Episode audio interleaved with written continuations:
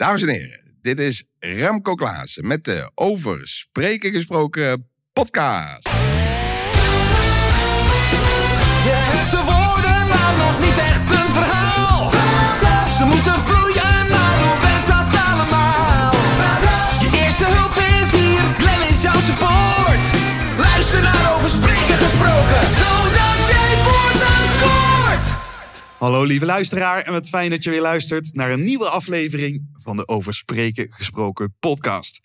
Ik ben Glenn en samen maken we korte metten met plankenkoorts en leren we spreken met meer impact. En in deze aflevering... Ta, ta, ta. Ta-ta! 100 afleveringen later. 100 afleveringen later. eh, eh, dit- ik voel dat dit een nieuwe rubriek gaat worden. Ja, 100 ja. afleveringen later, Remco Klaassen. Ta, Eh, ta. 100 afleveringen geleden, aflevering 4, was hij te gast. En als je Remco Klaassen nog niet kent, Remco spreekt over leiderschap en effectiviteit. En hij had ooit zijn Henny Huisman momentje bij niemand minder dan Stephen Covey. En toen hij een betere beoordeling kreeg dan die Covey zelf, kwamen al heel veel mensen dachten, hoe doet hij dat? Dus toen hij die vraag kreeg, bundelde hij na een aantal jaren al zijn kennis in het boek Verbaal Meesterschap. Wat nu op dit moment nog steeds een van de beste boeken is ooit over eh, ja, spreken met impact. Ik, moet, ik, ik ben emotioneel. Dat is toch wel mooi. hè? En het boek kwam vorig jaar in 2021. Had het zijn decenniumviering. Dus er kwam een eh, hernieuwde jubileumeditie uit. En ik ben dus heel benieuwd. In deze aflevering blikken we nou, een soort van 100 afleveringen terug. Hoe, hoe, hoe gaat het met Remco? Vier, bijna vier jaar na eh, de vorige aflevering. En wat kunnen we leren uit die jubileumeditie? Wat zijn de tricks en tools die hij in de afgelopen jaren heeft opgedaan? Eh, wat zijn eh, nou, andere verbaal meesterlijke interventies die we nog niet hebben geleerd in die eerste uitzending? Dit en nog veel meer. Luisteraar, ik wens je heel veel luisterplezier toe. Ja, Ja, maar dat, dat doe jij heel goed. Jij bent ook gegroeid. Dit is, dit is kick-ass professioneel. je, je, je, ziet nu helemaal te genieten, man. je ziet een ander jongetje tegenover je zitten dan vier jaar geleden. Ja, nou, het is dezelfde bruistablet. eh, dus, eh, eh, en een mooie verspreking, want volgens mij zeg je beste luisteraar. En alsof er één is, ja, ons mam. Volgens mij zeg je geen luisteraars. Ja, en dat, dat doe ik bewust. Is dat zo? Ja, want je, want Ik denk, je hebt maar één stream. Nee, ja, er luisteren meerdere mensen, maar ik spreek nu tot één. Want ja, die luisteraar die luistert, die zit waarschijnlijk niet in een groepje nu, zeg maar, als luisteraars te luisteren naar deze podcast. bewust. Dus ik fluister in één, de luisteraar zijn oor. Dus ik, ik, ik spreek nu in eh, enkelvoud. Want ja, Heel de- intiem. die persoon in de auto, of Oh, in bed, goed, zeg, of onder de Ik douche. heb alweer wat geleerd. Het, het is nou hier trouwens ook intiem. We zitten in de sacristie. We zitten in de sacristie van het leerhotel. Wat hier allemaal gebeurd is, heel dit, dit keer ben je bij mij op visite. Ja, dat vind ja, ik ook leuk. Bij Koffie op bezoek. Ja? Goed man. Hoe gaat het met je? Ja, ja, weer goed. ja? Ja, weer is bewust gekozen. Eh, We hebben corona meegemaakt en eh, ik ben daar niet goed op gegaan, moet ik zeggen. Ik, ik heb lekker doorgewerkt hoor. Financieel ging het prima. De klanten blijven toch dreigen met, eh, met werk. Dus ik ben online gegaan. Maar nee, ik, ik ben blij dat we weer vlees in de zaal hebben. Ik eh, kon er slecht tegen, moet ik zeggen. En wat maakte dat je er slecht tegen kon? Nou, ik heb best wel wat existentiële vragen daardoor eh, gehad. Ehm, ik, we kijken, we zitten volgens mij mei 2020. Toen had Denkproducties... eh, Hans Jansen moet toch altijd weer iets leuks doen, iets Ja. anders doen. Dus we hadden afval... Zij waren ook wel koplopers op dat moment Ja, met- om dingen te bedenken. aan de slag, dat doet hij zo goed. We hadden afwas live gehuurd. eh 4000 stoelen zonder mensen. Dus ik stond op de bühne, drie camera's op me gericht.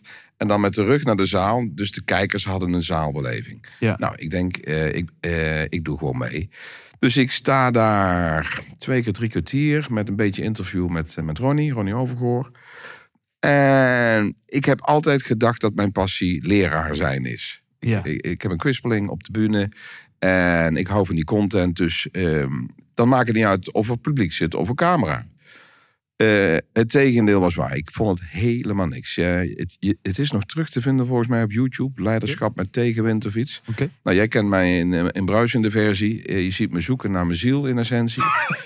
en ik rijd terug met een lege Justin Bieber. Mijn binnenkant is normaal helemaal up and running. En dan voel ik me helemaal geweldig aan adrenaline. Ik rijd naar huis. Ik denk, nee, dit is het niet. Nou, wij zitten juni 2020. Weer Denkproducties hadden we verbaal meesterschap. Mijn Mhm. 12 uur eh, monster. En weer afwas live met 160 skyboxen. Toen hebben we nog het nieuws gehaald. Weer Hans Jansen met een waanzinnig idee. Iedereen had een tapijtje van twee bij Een twee. soort huiskamer setting, toch? RIVM, gezelligheid, afstand. We hadden, iedereen had een plantje en een, een, een, een dood huisdier erbij. Heel aandoenlijk. Een visje komt met een eh, houten ding erin of een papegaai in je boom. Heel knus. Dus ik denk, we hebben warm vlees in de zaal. Klaassen kan weer los. Maar als je in dat mooie theater wat ik net zag bij jullie... als je daar 160 man op zit en die lachen, komt dat binnen. Dan voel je dat Ja. als 160 man lachen op 1500 vierkante meter, dan wordt dat confetti-glimlach. Hmm. Dat pleurt neer voor de bühne. Je hebt frontlighting onder frontlighting boven en een enorm scherm achter je. Dus ik heb daar tien uur staan bunken. Dus toch eh, ja, bijna tien uur bühnetijd. En ik rij weer leeg naar huis. Hmm. Ik, eh, er is iets met prox- proximity, nabijheid. Ik, ik, ik ben helemaal niet zo van de aura's en de energievelden. Maar ik ga daar steeds meer in geloven. Ik voel het niet. En eh, de andere kant van de bühne, de, hoe heet het, ook met het eerste deel, de andere kant van de camera, vond het prima. Ja, want je zou dan denken, voelde, Ja, voelde het publiek het ook niet. Maar Precies, dat, Denk had ook een online versie eh, cadeau of eh, eh, verkocht, meeverkocht. Daar hebben mensen tien uur achter een scherm gezeten en waren helemaal blij. Dus het, het kan. Dus dat was voor mij ook eh, in mijn jubileumboek. Verbaal Meesterschap werkt online exact hetzelfde. ja. Maar de verbale meester zelf eh, liep leeg. Als je daar een soort X-ray bij plaatst en je kijkt daar, daarin. Geen idee. Ik heb ook in zo'n studio gestaan met van die mooie Anthony Robbins schermen. En dan zie je een paar honderd eh, mensen Koppietjes z- zo. zwaaien. Ik heb het niet. Ik ben dan toch die bühne. eh, ja. Ja. Ik heb het ook met kleine groepen. Hè. Als ik, eh, ik krijg soms van die aanvragen: wil je ons besturen? En de eerste lijnsmanagement een dag bezighouden. Dan zitten er twee van die rijtjes van zeven pakken naar je te kijken. En dat vind ik ook lastig. Ik, ik krijg mijn teksten wel uit. Maar ik ben meer een zaalpersoon. Ja. Zien we hier een soort van de kracht en tevens ook de vloek op dat soort momenten van, van, van jouw sprekersaffiniteit. Ik weet niet Dus of anderen het ook hebben. ik denk heel wisselend. Ik heb hele wisselende verhalen gehoord over. Ja, eh, ik, ben eh, vorige week heb ik opgetreden bij Hypnose Instituut Nederland bij Ed, Edje Slij. Die ken je denk ik ook. ja, zeker. En eh, die is helemaal online. Die wil niet Ja. meer terug. Ja, klopt. En die vindt het helemaal prima. Ik hoef niet meer te reizen. Ik kan opschalen. Ik kan makkelijker verkopen.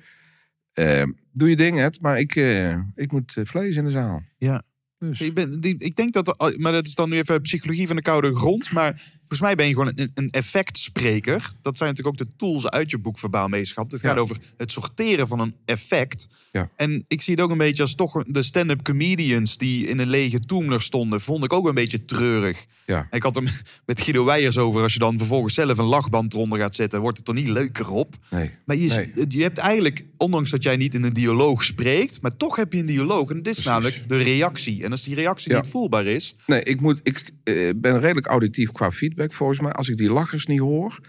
En er zit ook wel een eh, videocomponent in hoor. Ik moet mensen zien, blij zien zijn. ja. Ik heb met Guido er ook over gehad. Maar hij heeft toen die, die met die gestekte eh, containers heeft hij een optreden gemaakt. Had hij volgens mij allemaal ook IV. ja, drie keer 150 man volgens en mij. toen eh. ging hij ook haar, weer aan. Dus we zijn toch bunnesletjes eh, volgens mij.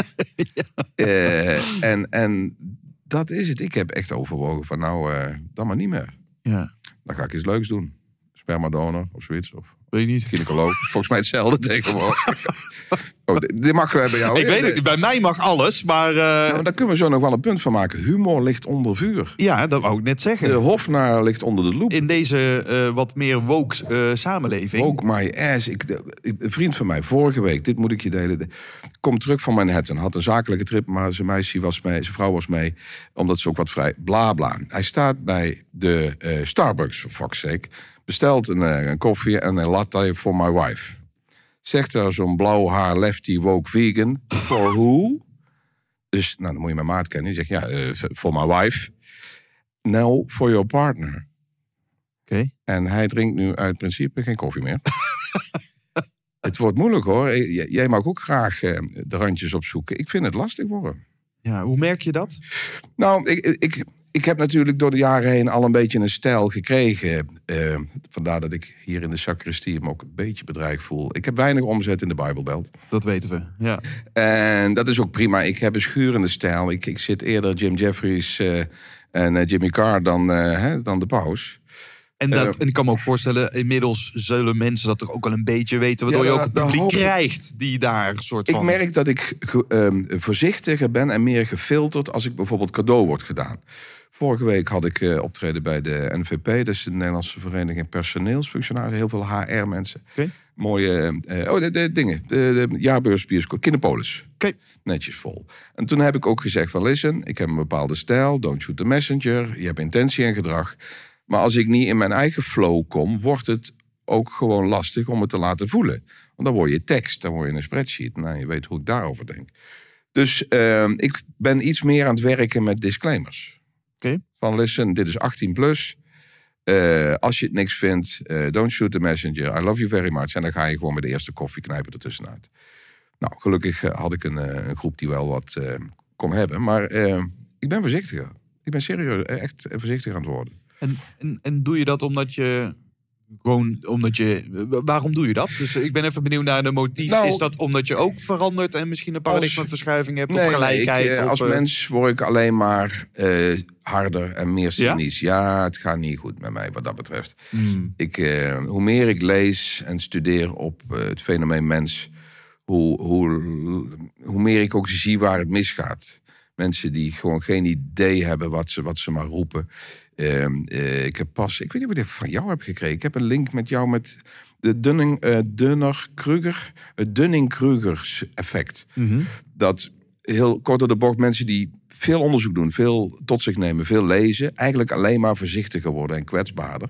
En eh, de Willem Engel Mongols die eh, één arts kennen in Brazilië die tegendeel tegen die schreeuwen alleen maar harder.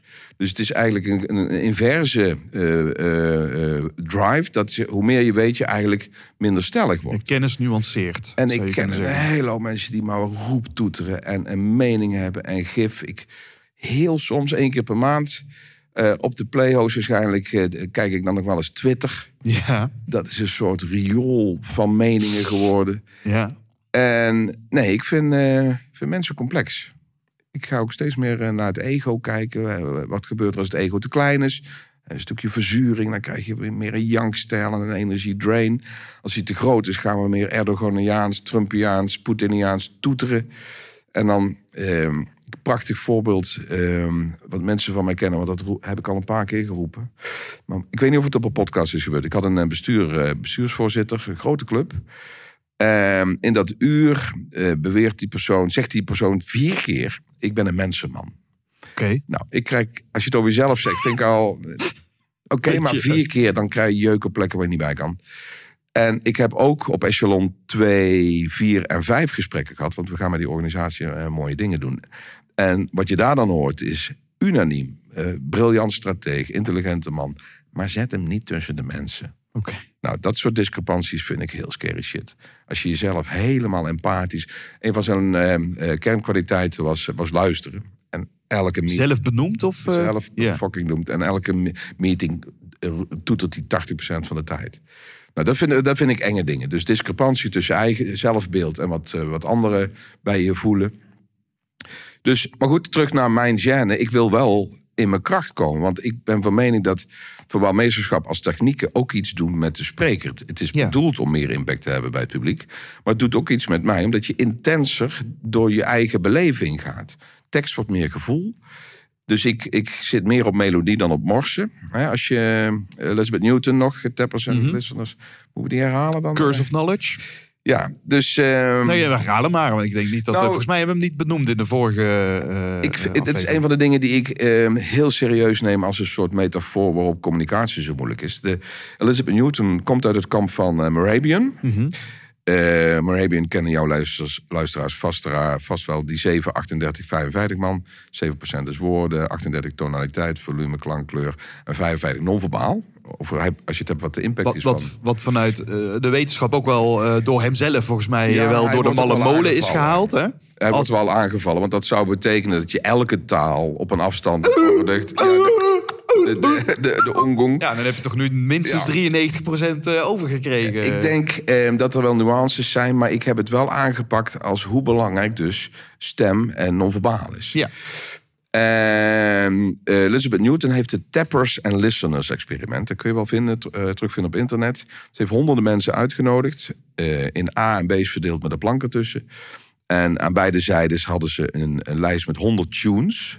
Allemaal de bekendste, de, hè, dus Lang zal ze leven, Zie eens komt de stoomboot, Oh Dennenboom, Heb je even voor mij, hè, de klassieke. In the English.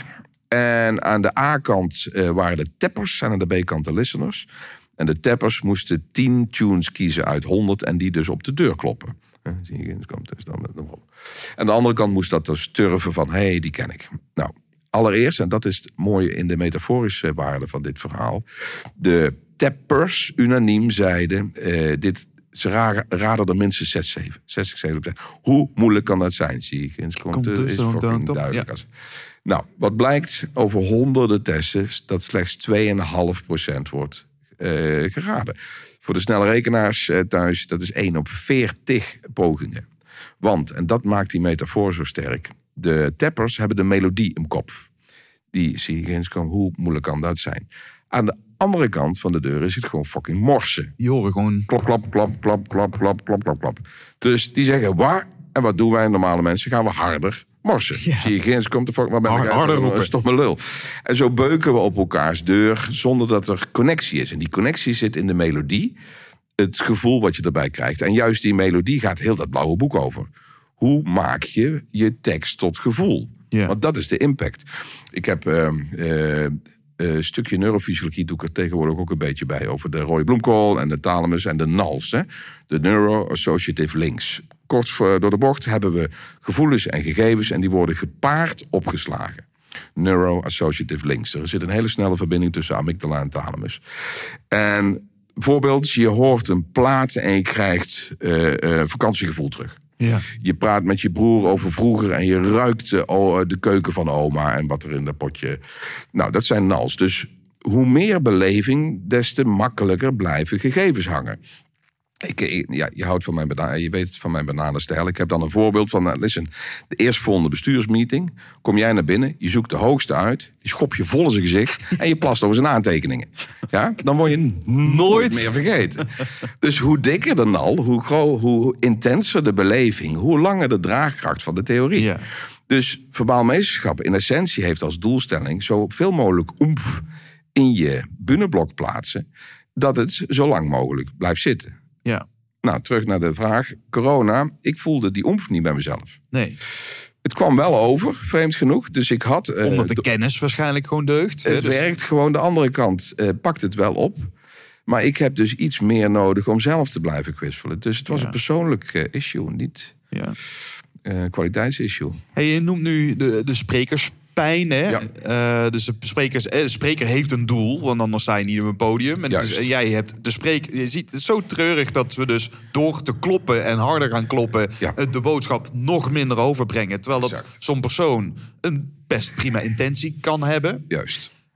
Zie jij nu in de tien jaar, de tien plus jaar inmiddels, dat jij verbaal meesterschap op de kaart zet? Word je, er, word er optimistischer op dat je het steeds meer ziet gebeuren om je heen? Of zie je nog steeds de, de, de, de, de powerpoints om je oren vliegen? Ik heb eh, mijn share of eh, eh, irritaties nog steeds. Mijn oudste recent nog, die geeft nu les op de BUAS. Annemijn is in de voetsporen van papa aan het treden. En Dat is ook wel mooi. Ik heb je dochter Ja, laatst ontmoet. Ja, ja, ja, Ja.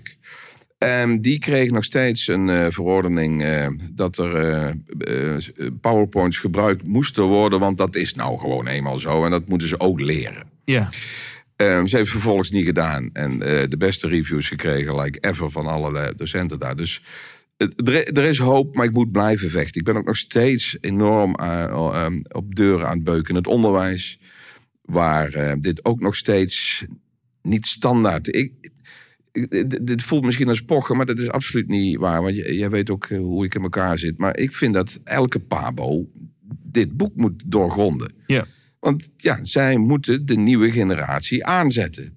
Wij, wij hebben met de, de onderwijsprojecten die ik heb, hebben we een nieuw adagium. Of een nieuw adagium. Wij willen leven geven aan een klas in plaats van les.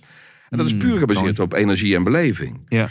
En het wordt steeds belangrijker, vrees ik. Want de jeugd van ons, en mijn jongste is nou 21, dus dat is niet echt jeugd meer, maar die heeft nog steeds, die zitten nog, nog flitsender dan papa in de race. De TikTok, ik ben al een halfjaartje aan TikTok. Betik je ook jezelf Ja, ook? nee, nee, eh, nee. Ik, oh, ik doe dat niet aan eh, maar ik, ik kijk. consumeren en zo. En die algoritmes zijn fucking briljant.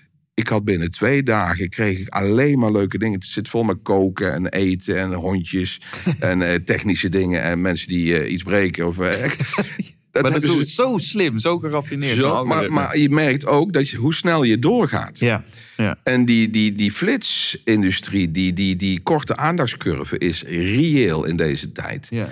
Eh, gesprekken met uh, Margriet Sitskorn over neuroplasticiteit. En eh, weer een workshop gehad met Jelle Jolles, professor Jelle Jolles.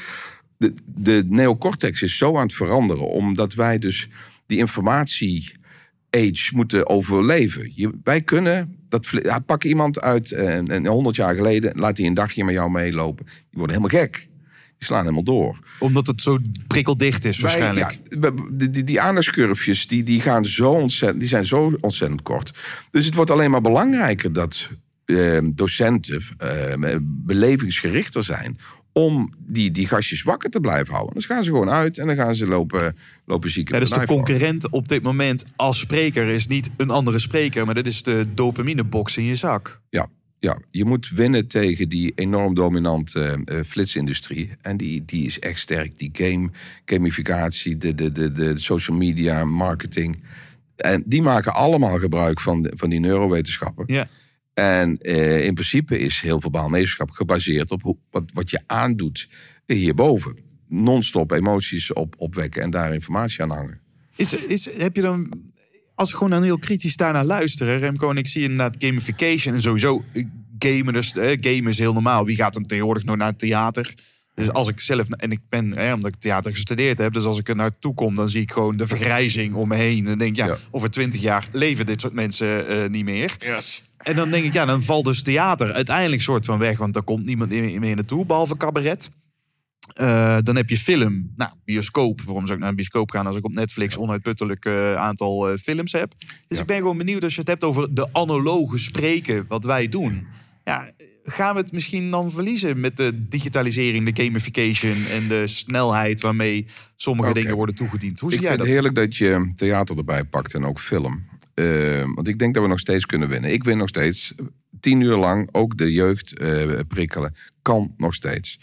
Ehm, ik heb in mijn jubileumboek ehm, dat wat meer uitgeschreven. Ik, ik kwam. ehm, ik, ik maakte steeds vaker de analogie eh, van een verbale meester met eh, een Steven Spielberg. Ja.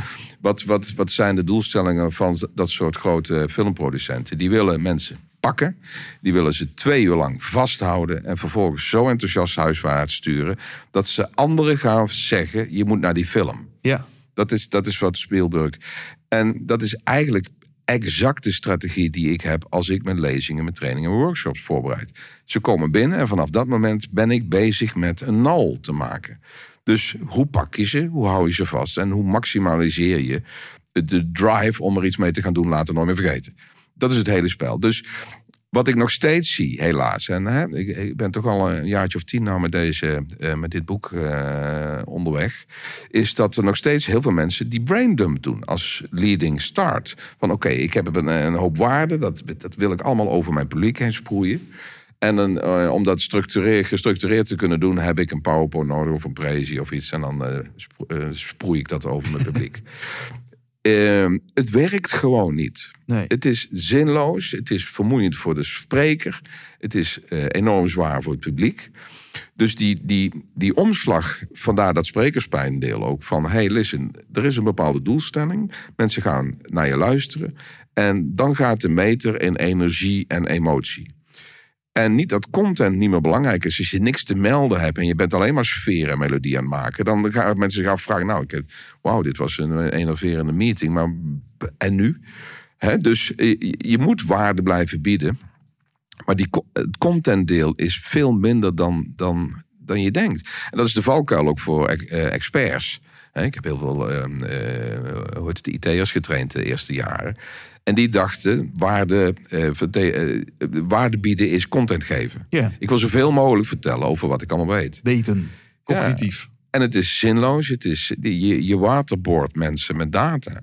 Ja. En dan heb je alleen de, de, de evenknie-expert die daar misschien hard op gaat en zich suf schrijft. En dan hoopt dat je daarna met dat boekje nog iets doet in die aantekeningen. Voor de rest is het gewoon verdwenen. Dus ehm, wat jij en ik doen, want ik, ik beschouw jou als verbale meester. Ik heb zijn afstuderen gezien van de Speakers Club. eh, Goud, jongen. Dat is ik ook. Dus ja, eh, in Vomp. Wij zitten in eh, de belevingsindustrie. En jij snapt dat. Dat het niet zozeer is dat je. Oldschool didactisch is. Didactisch correct was dat mensen het snapten in jouw nabijheid. Nou, dat, dat is niet meer relevant. Ze moeten er iets mee gaan doen, laten het nooit meer vergeten. Als jij er niet meer bent, dat is je focuspunt. Dus ehm, ehm, de oude modellen werken niet meer in, in termen van eh, beïnvloeding van de jeugd. Trouwens, le leeftijdsonafhankelijk, dat maakt niet uit. Eigenlijk, hè, of nou Ja. oudere mensen voor ons neus hebben. Eigenlijk snakken ze er ook naar. Alleen Juist. was het gewoon minder gebruikelijk toen. Ik, ik zal een uitstapje doen over. ehm, want ik dacht dat je ook een bepaalde volwassenheid en een bepaald IQ moest hebben om eh, bepaalde sessies te overleven als publiek seminar workshop. We hebben nou ehm, drie jaar gelopen met de Pitstop MBO. Ehm, een van mijn eh, laatste levensfase, B-Hawks, is het onderwijs veranderen. Meer leven geven aan de klas, meer verbaal meesterschap.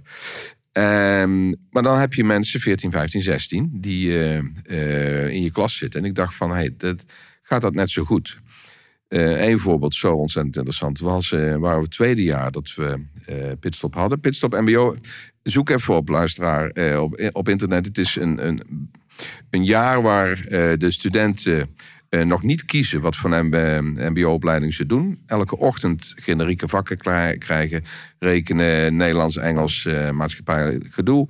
En elke middag een jaar lang uit mijn boeken eh, eh, getraind worden. En niet Lekker. dat mijn boeken leading zijn, maar mijn boeken zijn gewoon verzamelde 15 meter, eh, 100 goeroes. Dus ecologie is de eerste een- de, deel. Wie ben je, wat wil je? Psychologie van het gunnen, dus sociale slagkracht is deel 2. En verbaal meeschap, hoe krijg je het een beetje netjes met elkaar gecommuniceerd. Een jaar lang en daarna kiezen ze pas.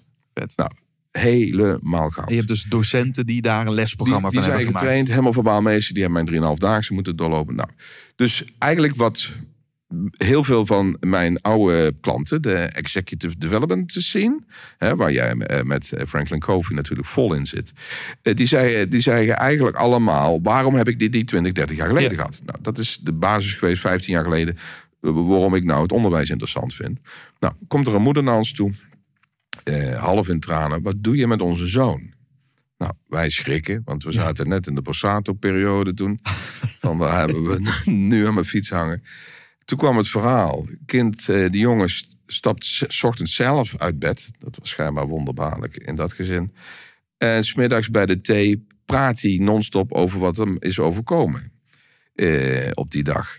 En dat is, past dan zo bij onze visie leven geven aan de klas. Als je mensen aanzet en ehm, eh, laat leert over hoe het is om jezelf te zijn en, en met je omgeving. Dan, en je doet het ook nog op een verbaalmeestelijke manier, dan word je herinnerd. Ja. Ik heb jou vorige keer volgens mij al hebben we het ook over gehad. eh, over hoeveel leraren zou jij nog terug willen zien? Reproduceren, Ja, op hè, je noemen. hebt 60, 70 leraren gehad, minimaal. Basisschool, voortgezet onderwijs. Nou ja, ik heb nog gewoon gestudeerd.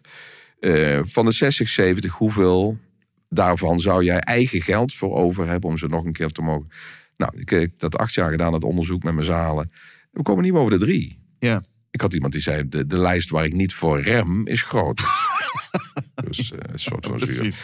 Dus ehm, het gaat uiteindelijk over die Spielberg-modus. Wij moeten ehm, steeds meer leren inzien dat het, die nals belangrijk worden. Oldschool didactische skills. Het gesnapt krijgen in jouw aanwezigheid is niet meer genoeg. Gaan we niet meer redden. En hoe ziet die Spielberg-modus er dan uit als, als voorbeeld? Ja, kijk, dat- is eigenlijk in, in het eerste boek, voordat het je jubileumversie. eh hè, sprekerspijn is 5 plus of min twee dingen. Ik leer eh, alle sprekers, of het nou. Even, gaat- want wij, gaan- wij Ja. gaan hier vrij snel overheen. Dus 5 plus min 2 dingen. ja, betekent zeven, dus drie tot zeven, max. Ja, dat je dus max 3 tot 7 kernpunten kwijt eh, kwijt in je binnenblok. Ja. En ik ken mensen die doen zeven belangrijke dingen op één sheet... en dan komen er nog vijf sheets. Dat, dat geeft al aan hoe zinloos het is. Dus de, eh, ik leer mensen die Spielberg-modus aanzetten... met eh, als doelstelling... wij zijn allemaal Covianen, hè, the end in mind... het door, deurknop-interview. Ik, ik zeg dan tegen mijn cursisten van eh, bij de eerstvolgende presentatie die jij geeft, ben ik erbij. Ik sta bij de deurknop voordat mensen naar de koffie gaan en ik ga ze twee vragen stellen. Hoe vond je het? Dat is een assessment op emotie. En waar ging het over? Dat is een assessment op content. En dan krijg je door de meet genomen drie, vier zinnetjes. Eerst zeggen ze, eh, nou, dat is leuk, ik heb gelachen of ik ben geschrokken. Ik moet met mijn team toch echt aan de bak, bla, bla, bla. En qua content krijg je dan, nou, het ging over Unilever. En ik vond dat, dat agile eh, voorbeeld wel leuk. En ja, die met dat Shell eh, was ook wel leuk. Nou, vier zinnen. En ik weet wel dat als ik een persoon een uur na jouw presentatie, eh, eh, een uur interview, dat ik misschien twee A4'tjes eruit trek. Maar dat is live daarna. Een week later ben jij die man van Unilever. En twee maanden later weten ze misschien de locatie nog. Ja. Dus het alleen maar correct netjes content pompen, overbrengen, is niet meer genoeg. Dus ik wil dat mensen eh, sprekerspijn omdraaien. Dus niet bij de pakken neerzitten van hé, hey, ik kan maar weinig kwijt. Nee, je gaat datgene waar de, eh, de cognitieve ruimte zit, eh, ga je maximaal vullen met wat jij wil. Dus jouw doelstelling voor een bunneblok is: wat moeten ze voelen na mijn uur, na mijn twee uur, na mijn vijf minuten? Ja. Ik heb mensen gehad die zeggen: moet ik dan ook verbaalmeestelijk voorbereiden eh, eh, voor mijn vergadering? Ik zeg: nee, natuurlijk niet. Maar als je impact wil hebben, misschien wel. maar dat, dat, is, eh, ik noem een bunneblok alles tussen, weet ik veel, vijf minuten en vijf uur. Of Met meerdere mensen. met meerdere mensen. Als je wil dat mensen iets gaan doen, laten nooit meer vergeten. Kun je niet meer ermee wegkomen door alleen maar content. Ja. Dus het deurknop interview is leading. Wat moeten ze zeggen en wat moeten ze voelen? En daar ga je triple E, dus entertainment, educatie en empowerment, naartoe kijken. Dus eigenlijk is het verba- verbaal meeschap het boek een, een, een stapsgewijze handleiding van hoe bouw je een impactvolle bunneblok. Precies. En dit tien jaar later jubileum is eh 60 pagina's meer met eh, smerige.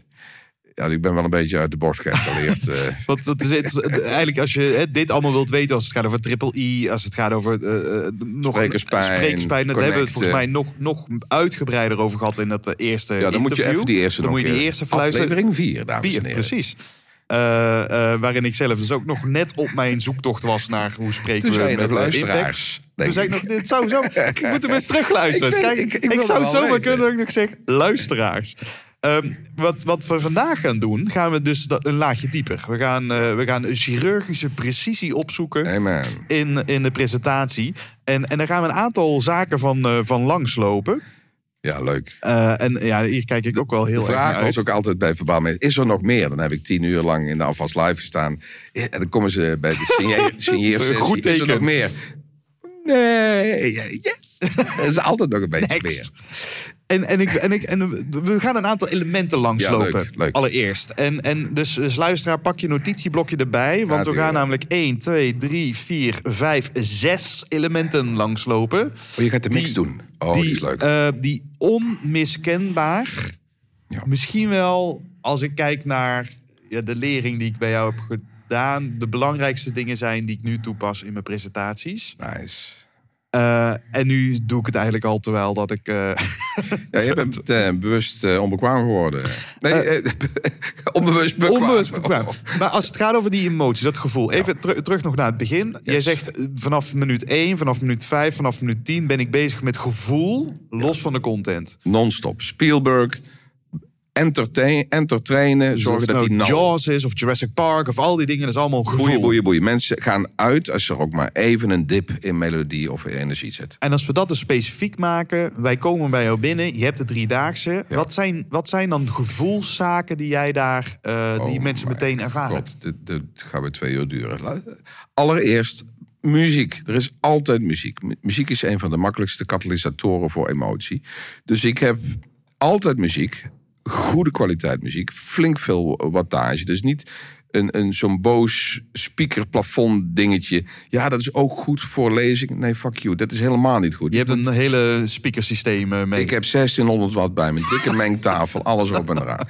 Dus ook als iets zachtjes staat, kun je een oemf creëren. Ja. Dus ik heb honderden, ik heb duizenden platen eh, gesorteerd op diverse emoties. Oké. Dus hè, we hebben dat in het eerste boek eh, volgens mij ook een beetje gehad over priming. Hè, de, eh, kort door de bocht, als je wil verven, heb je een primer. Stel je wil een muur een mooi kleurtje geven, dan moet je meer schoonmaken, ruweren. Dan heb je een primer en dat is niet je kleur, maar hetgeen wat daarna de kleur makkelijker, mooier op zijn best laat zien. Dus die metafoor kun je ook gebruiken voor hersenen. We kunnen mensen primen.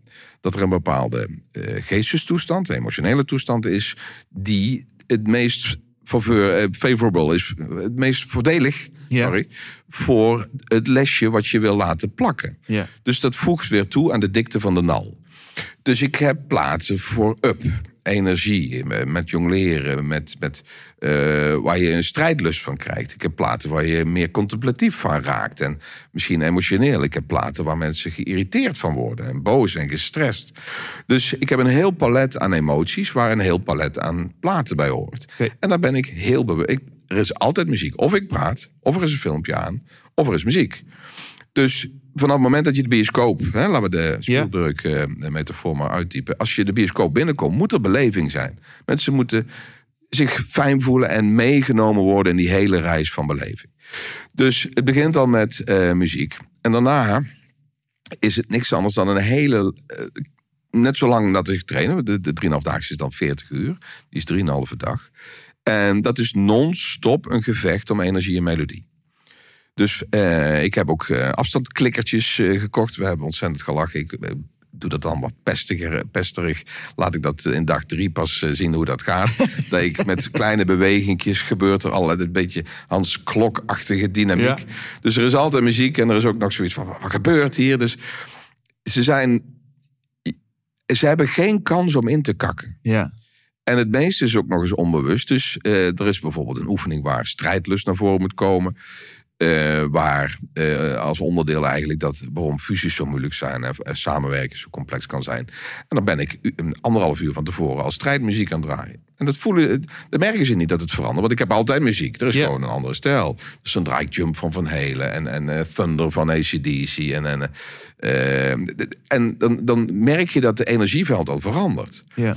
En tijdens de koffie zitten dan mensen met hele andere hormonen. Al van, dan zitten ze van, ik wil iets neuken of iets slaan. Ja, dat is een hele andere eh, energieveld. En daarna komt de oefening, waar dus mensen eh, maximaal met, eh, niet met elkaar moeten samenwerken. Want dat is de, de haak die ik wil slaan. En dat gaat 100% goed. Mensen Ja. vallen daar vol in. En daarna is die theorie, die plakt dan op die nal. Ja. Eh, ik weet niet of we dit hebben gedaan. Het Maakt ook niet uit. En anders moeten ze die, de eerste nog maar een keer eh, eh, aflevering 4.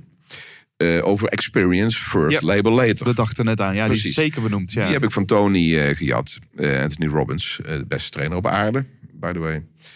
Ehm, die, die- daar heb ik van geleerd. Van, de, de- oldschool ehm, lesgeven is vaak theorie en daarna een casus. ja, of een oefening. Precies, ga je sparren met elkaar. Het omgekeerde blijkt zoveel effectiever. Laat mensen in een val lopen, Ja. waar ze dus geïrriteerd door raken of, of eh, euforie, whatever emotie. En daarna leg je uit wat er aan de hand is. Ja. Dan hebben ze de ervaring in zich al, dus niet als concept of filmpje of model of plaatje, maar als gevoel. En dan leg je uit, oké, dit is dit is wat just happened. En dit is, dit is zo krachtig, want als mensen het zelf hebben ervaren, dan hoef je ze er niet meer van te overtuigen. Nee, precies. Het net dus de overtuiging is al geweest omdat ze er zelf ingelopen zijn. Exact. Ja. En ik, ik ben steeds meer eh, onder de indruk aan het dragen. Dat klinkt een beetje gek als het je eigen hobby is. Over de kracht van verbaal meesterschappen. Het komt ook deels omdat ik zo ontzettend lang al op de bühne sta. Ik ben, ben nu 28 jaar trainer. Ik ben tweede generaties aan het trainen. En dat vind ik het ultieme bewijs. Dat, dat mensen die, die eh, een, een kwart eeuw geleden door mij getraind zijn... nu hun kinderen sturen om dezelfde beleving te doen. Vreemd genoeg doe ik nog steeds hetzelfde. Dus dat is ook wel een We soort hebben het ook de vorige keer over gehad. Over van, joh, zit daar geen, vind geen houdbaarheidsdatum aan. Maar, Maar dan, dan weet je dat je een nal hebt gemaakt. Ja. Want als mensen iets hun kinderen gunnen op persoonlijk eh, leiderschapgebied. En dat ze denken weer aan de oefeningen die bij hun impact hebben gehad. En eh, dan hun kinderen sturen. Ja, dat is gewoon kippenvel. ja. Maar dat is, eh, want daar hebben we het denk ik ook nog over gehad. Het is maakbaar. Dit, dit- ja, jij bent nou te ver op de ervaringsas. Maar ben je met me eens dat dit te trainen is? Zeker. Toch? Ik bedoel, wij, komen ook van eh, de zenuwen met je spreekbeurt over je fucking cavia tot hè, nu de absolute top.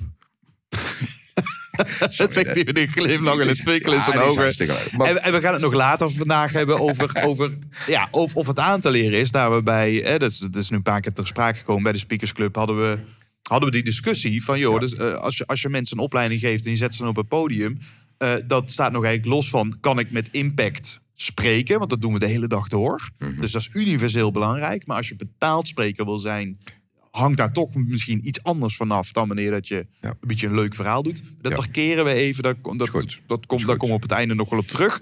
Voor nu zijn, Ja, zijn, die mix even, die zijn we die mix. eh, en en, de, en, de, en de, de, luisteraar zit met pen en papier eh, in de hand. Ja, je moet hier even meedoen, want dit, dit is wel geinig. eh. En, en we gaan, we gaan, ze- zullen we ze eerst langslopen of gaan we eerst gewoon Nee, lezen? ik ga hem lezen. Oké. Ik zal de, leg jij de context uit of pak ik hem op? Hoe dit ontsta- ontstaan is. Ja, vertel maar. Nou, ik, ik kreeg eh, een bericht van een van eh, de cursisten. Die was een paar jaar geleden bij mij getraind. En mensen vragen geregeld, mag ik een stukje tapen? Mag ik een stukje, want dit vind ik belangrijk. Er zijn mensen die komen twee keer naar hetzelfde programma.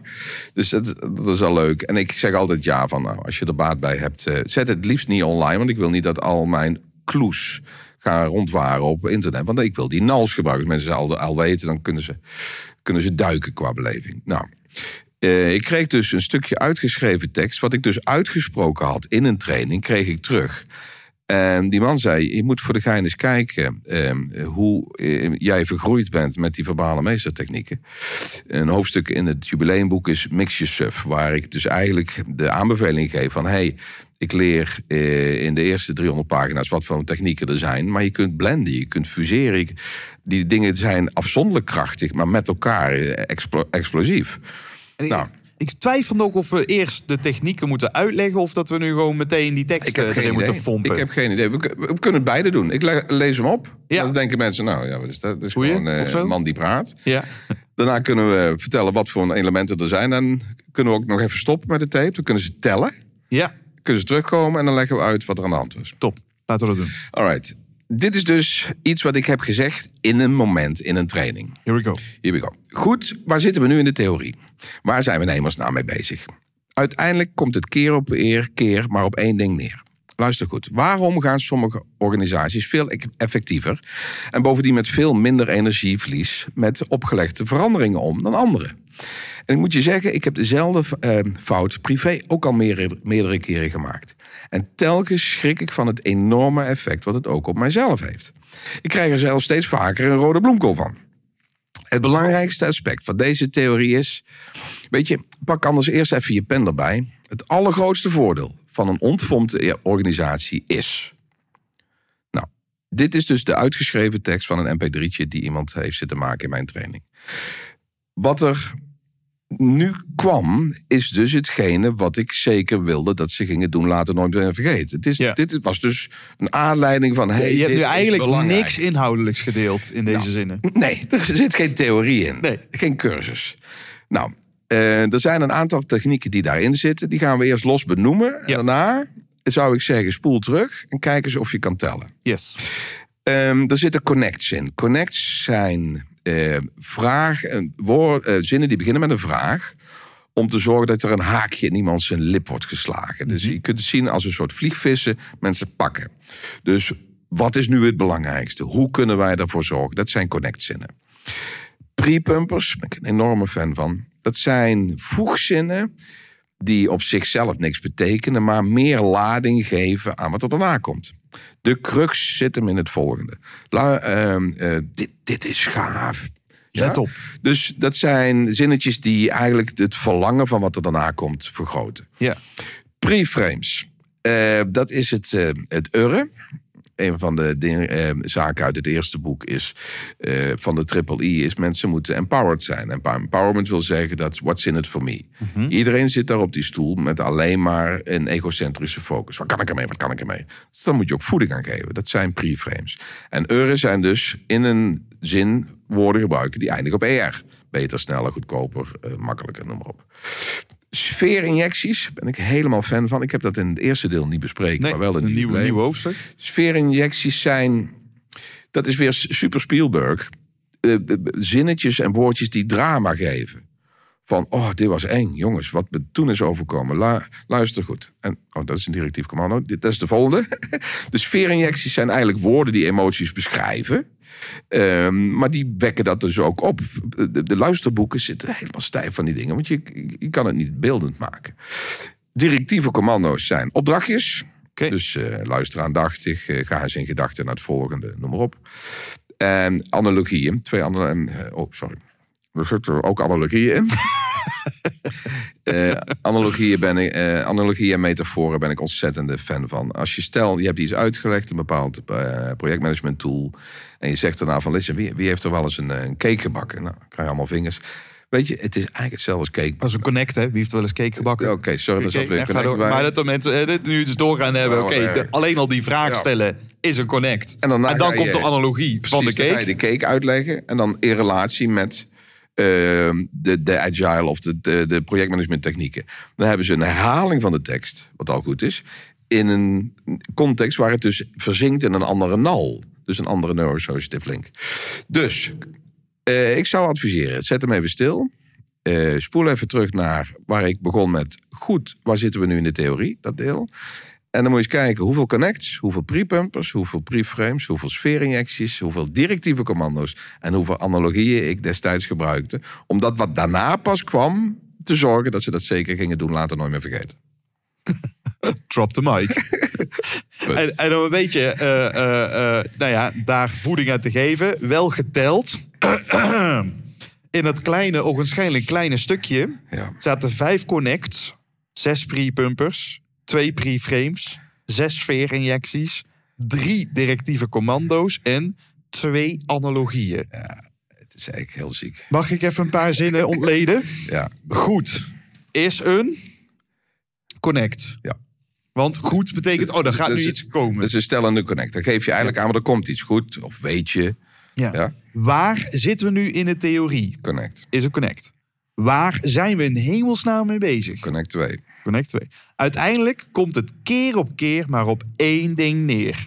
Enorme pre-pumper. Een pre-pumper. Ja, oké. Val, valhoogte noem ik dat Ik had altijd. toen al kunnen stoppen. Ja, je had ook daarna... Luister. Ze bukte al. Directieve commando. Luister is directief commando. Goed. Waarom gaan sommige organisaties veel effectiever Dat is een pre-frame in een connect. in een connect? Ja, dus dat is een vragende connect met effectiever en bovendien met veel minder Dat is weer een eh pre-frame.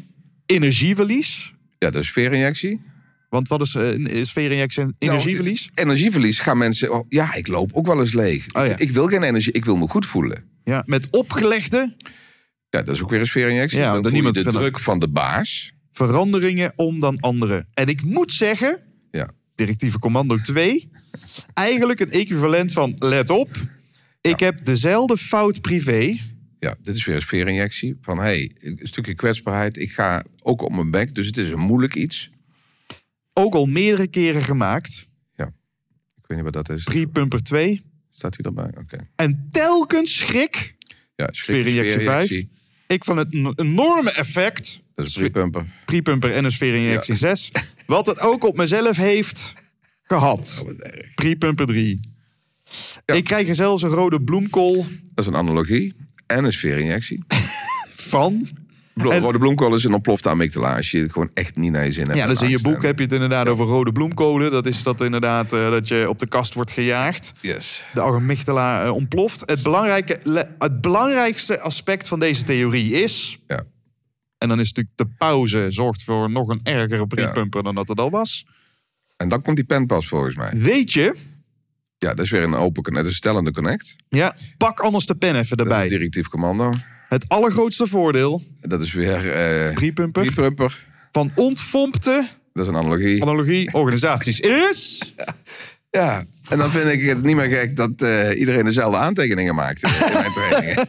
Alleen het allerergste zou er zijn dat je nu met niks komt. Ja, Dus dit, Nee, dit moeten we ook wel even als je benoemen. niks te melden hebt, moet je niet, dan zet gewoon die beamer aan en verdwijn. eh.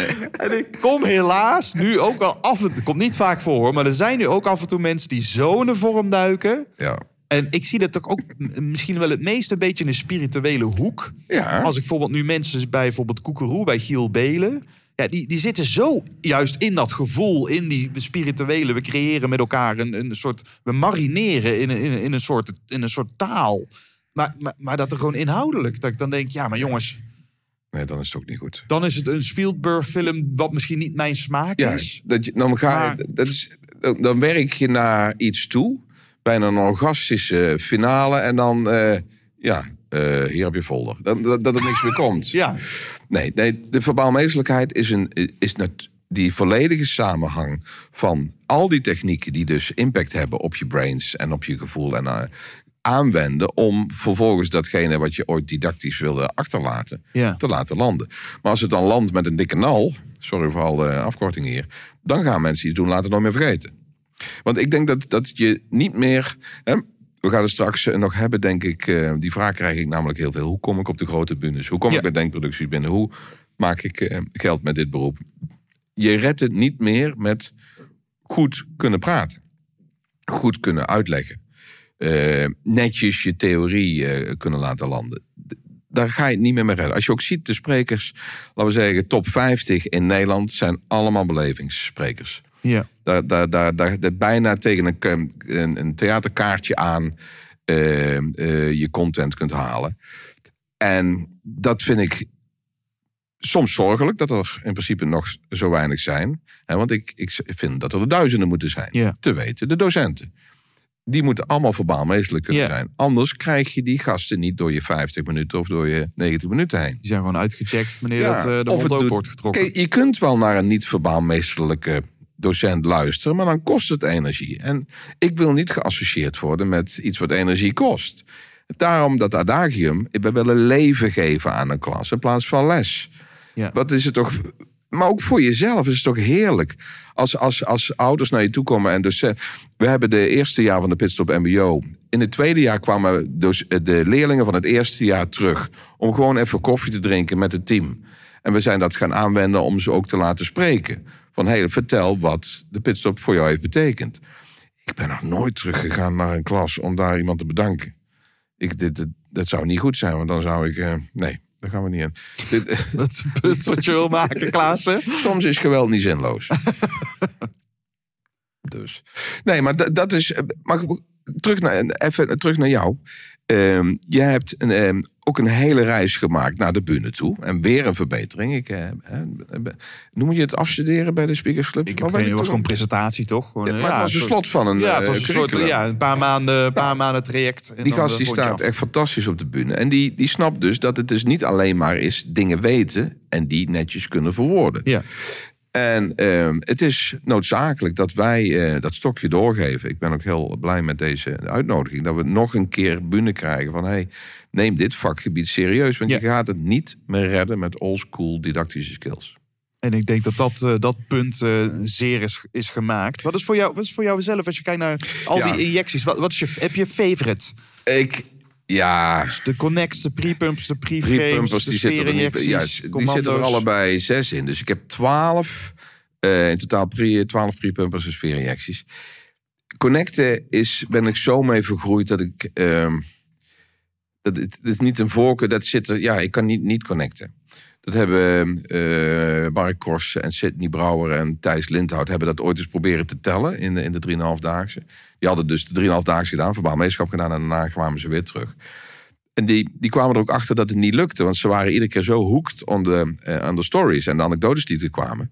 ehm, dat je het niet meer kan tellen. En dat, dat vond ik dus waanzinnig gaaf. Het effect is zo dwingend dat je er ook niet boven kunt hangen. Ja, Van hé, hey, ga eens kijken wat er precies gebeurt. Ik moet het dus uitgeschreven hebben en daarna geanalyseerd hoe, hoe intens gemeen ik mijn tekst, tekst sta te fompen. ja.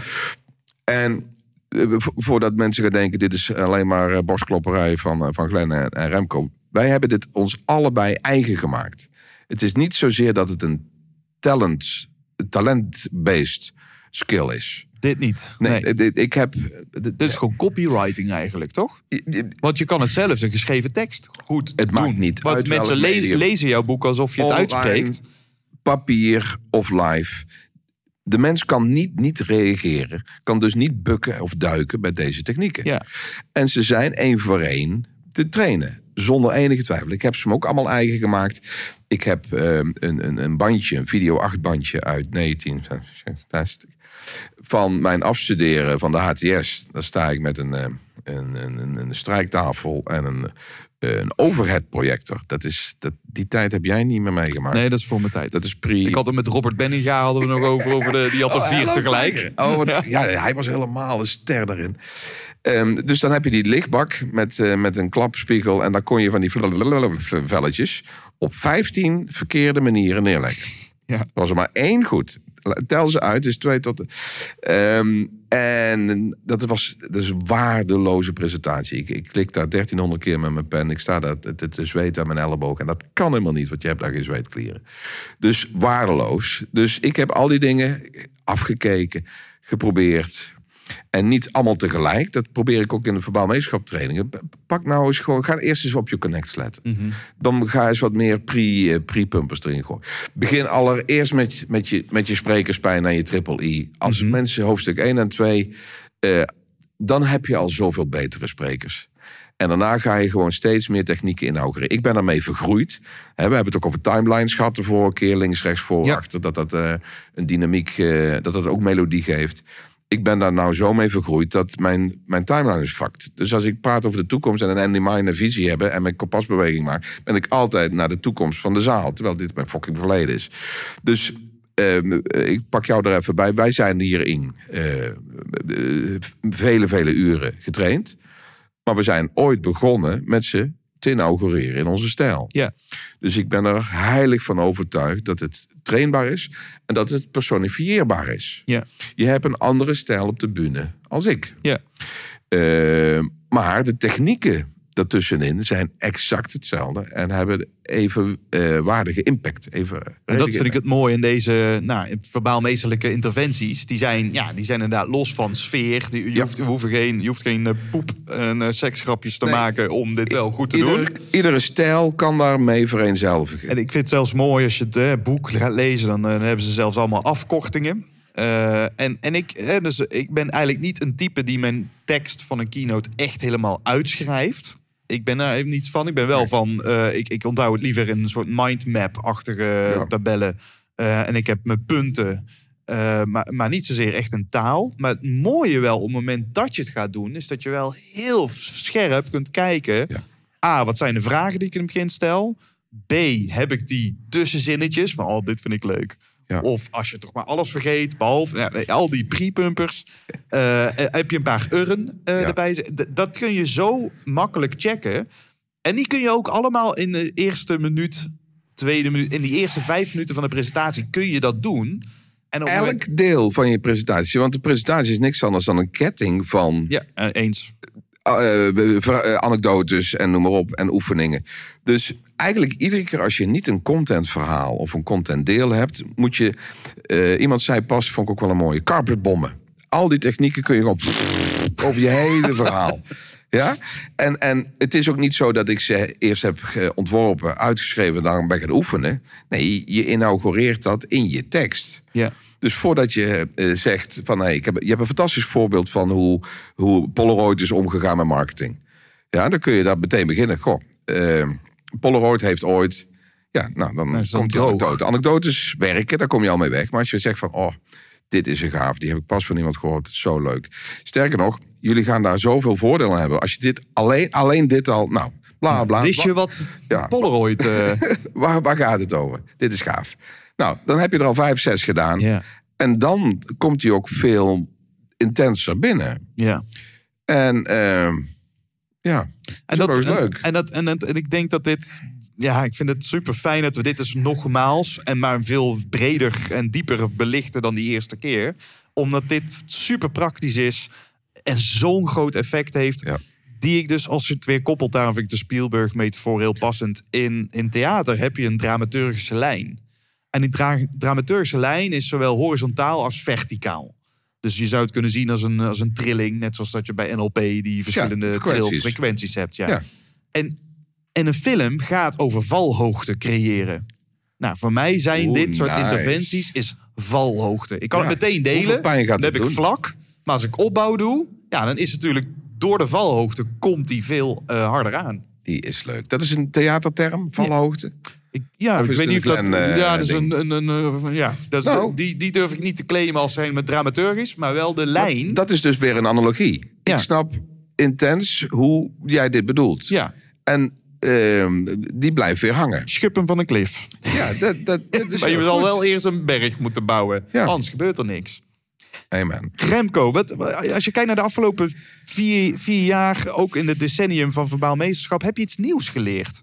Staat er iets in wat, wat, wat, je, wat je ook echt in die tien jaar op, ontdekte? Ik ben eh, meer gaan werken vanuit eh, neuromarketing, vanuit neurofysiologie, vanuit neuropsychologie.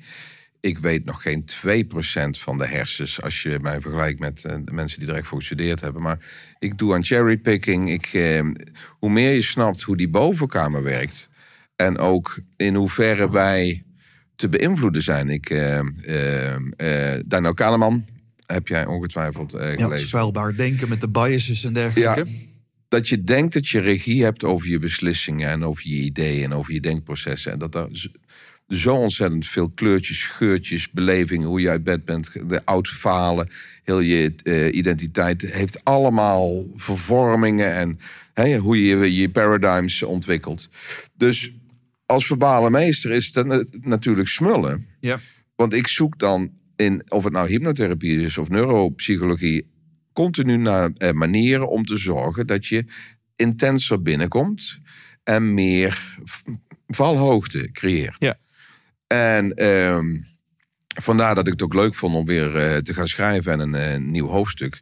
Want er zijn ehm, eh, best technieken die wij kunnen, direct kunnen inzetten. En die gewoon in- vanuit een hele andere wetenschap komen. En ik, eh, ja, verzamel, ik blijf verzamelen. Kun je eens eentje noemen? Die wat recentelijk...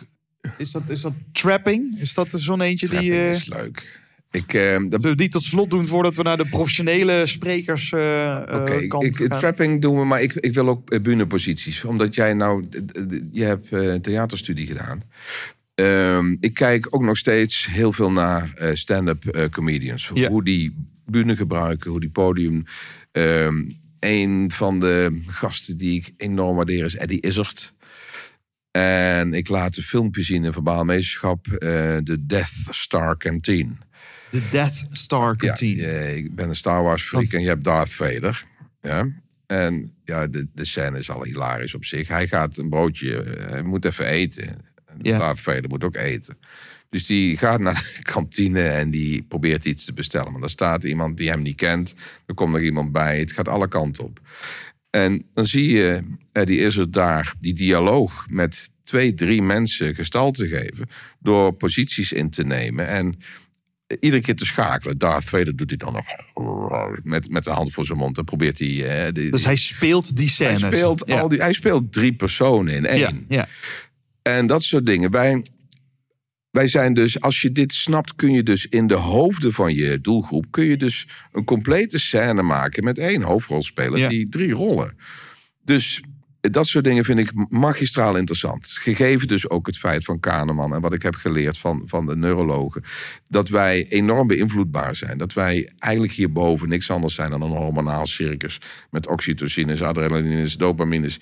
En die kun je triggeren. Die worden getriggerd door eh, emoties. En dan maak je een nal, maar je kunt ze dus ook creëren. En dat spel vind ik waanzinnig interessant. Hoe je mensen dus eh, onbewust, subliminaal soms kunt voorbereiden. En een mindset creëren die dan perfect is voor hetgeen wat je daarna wil achterlaten.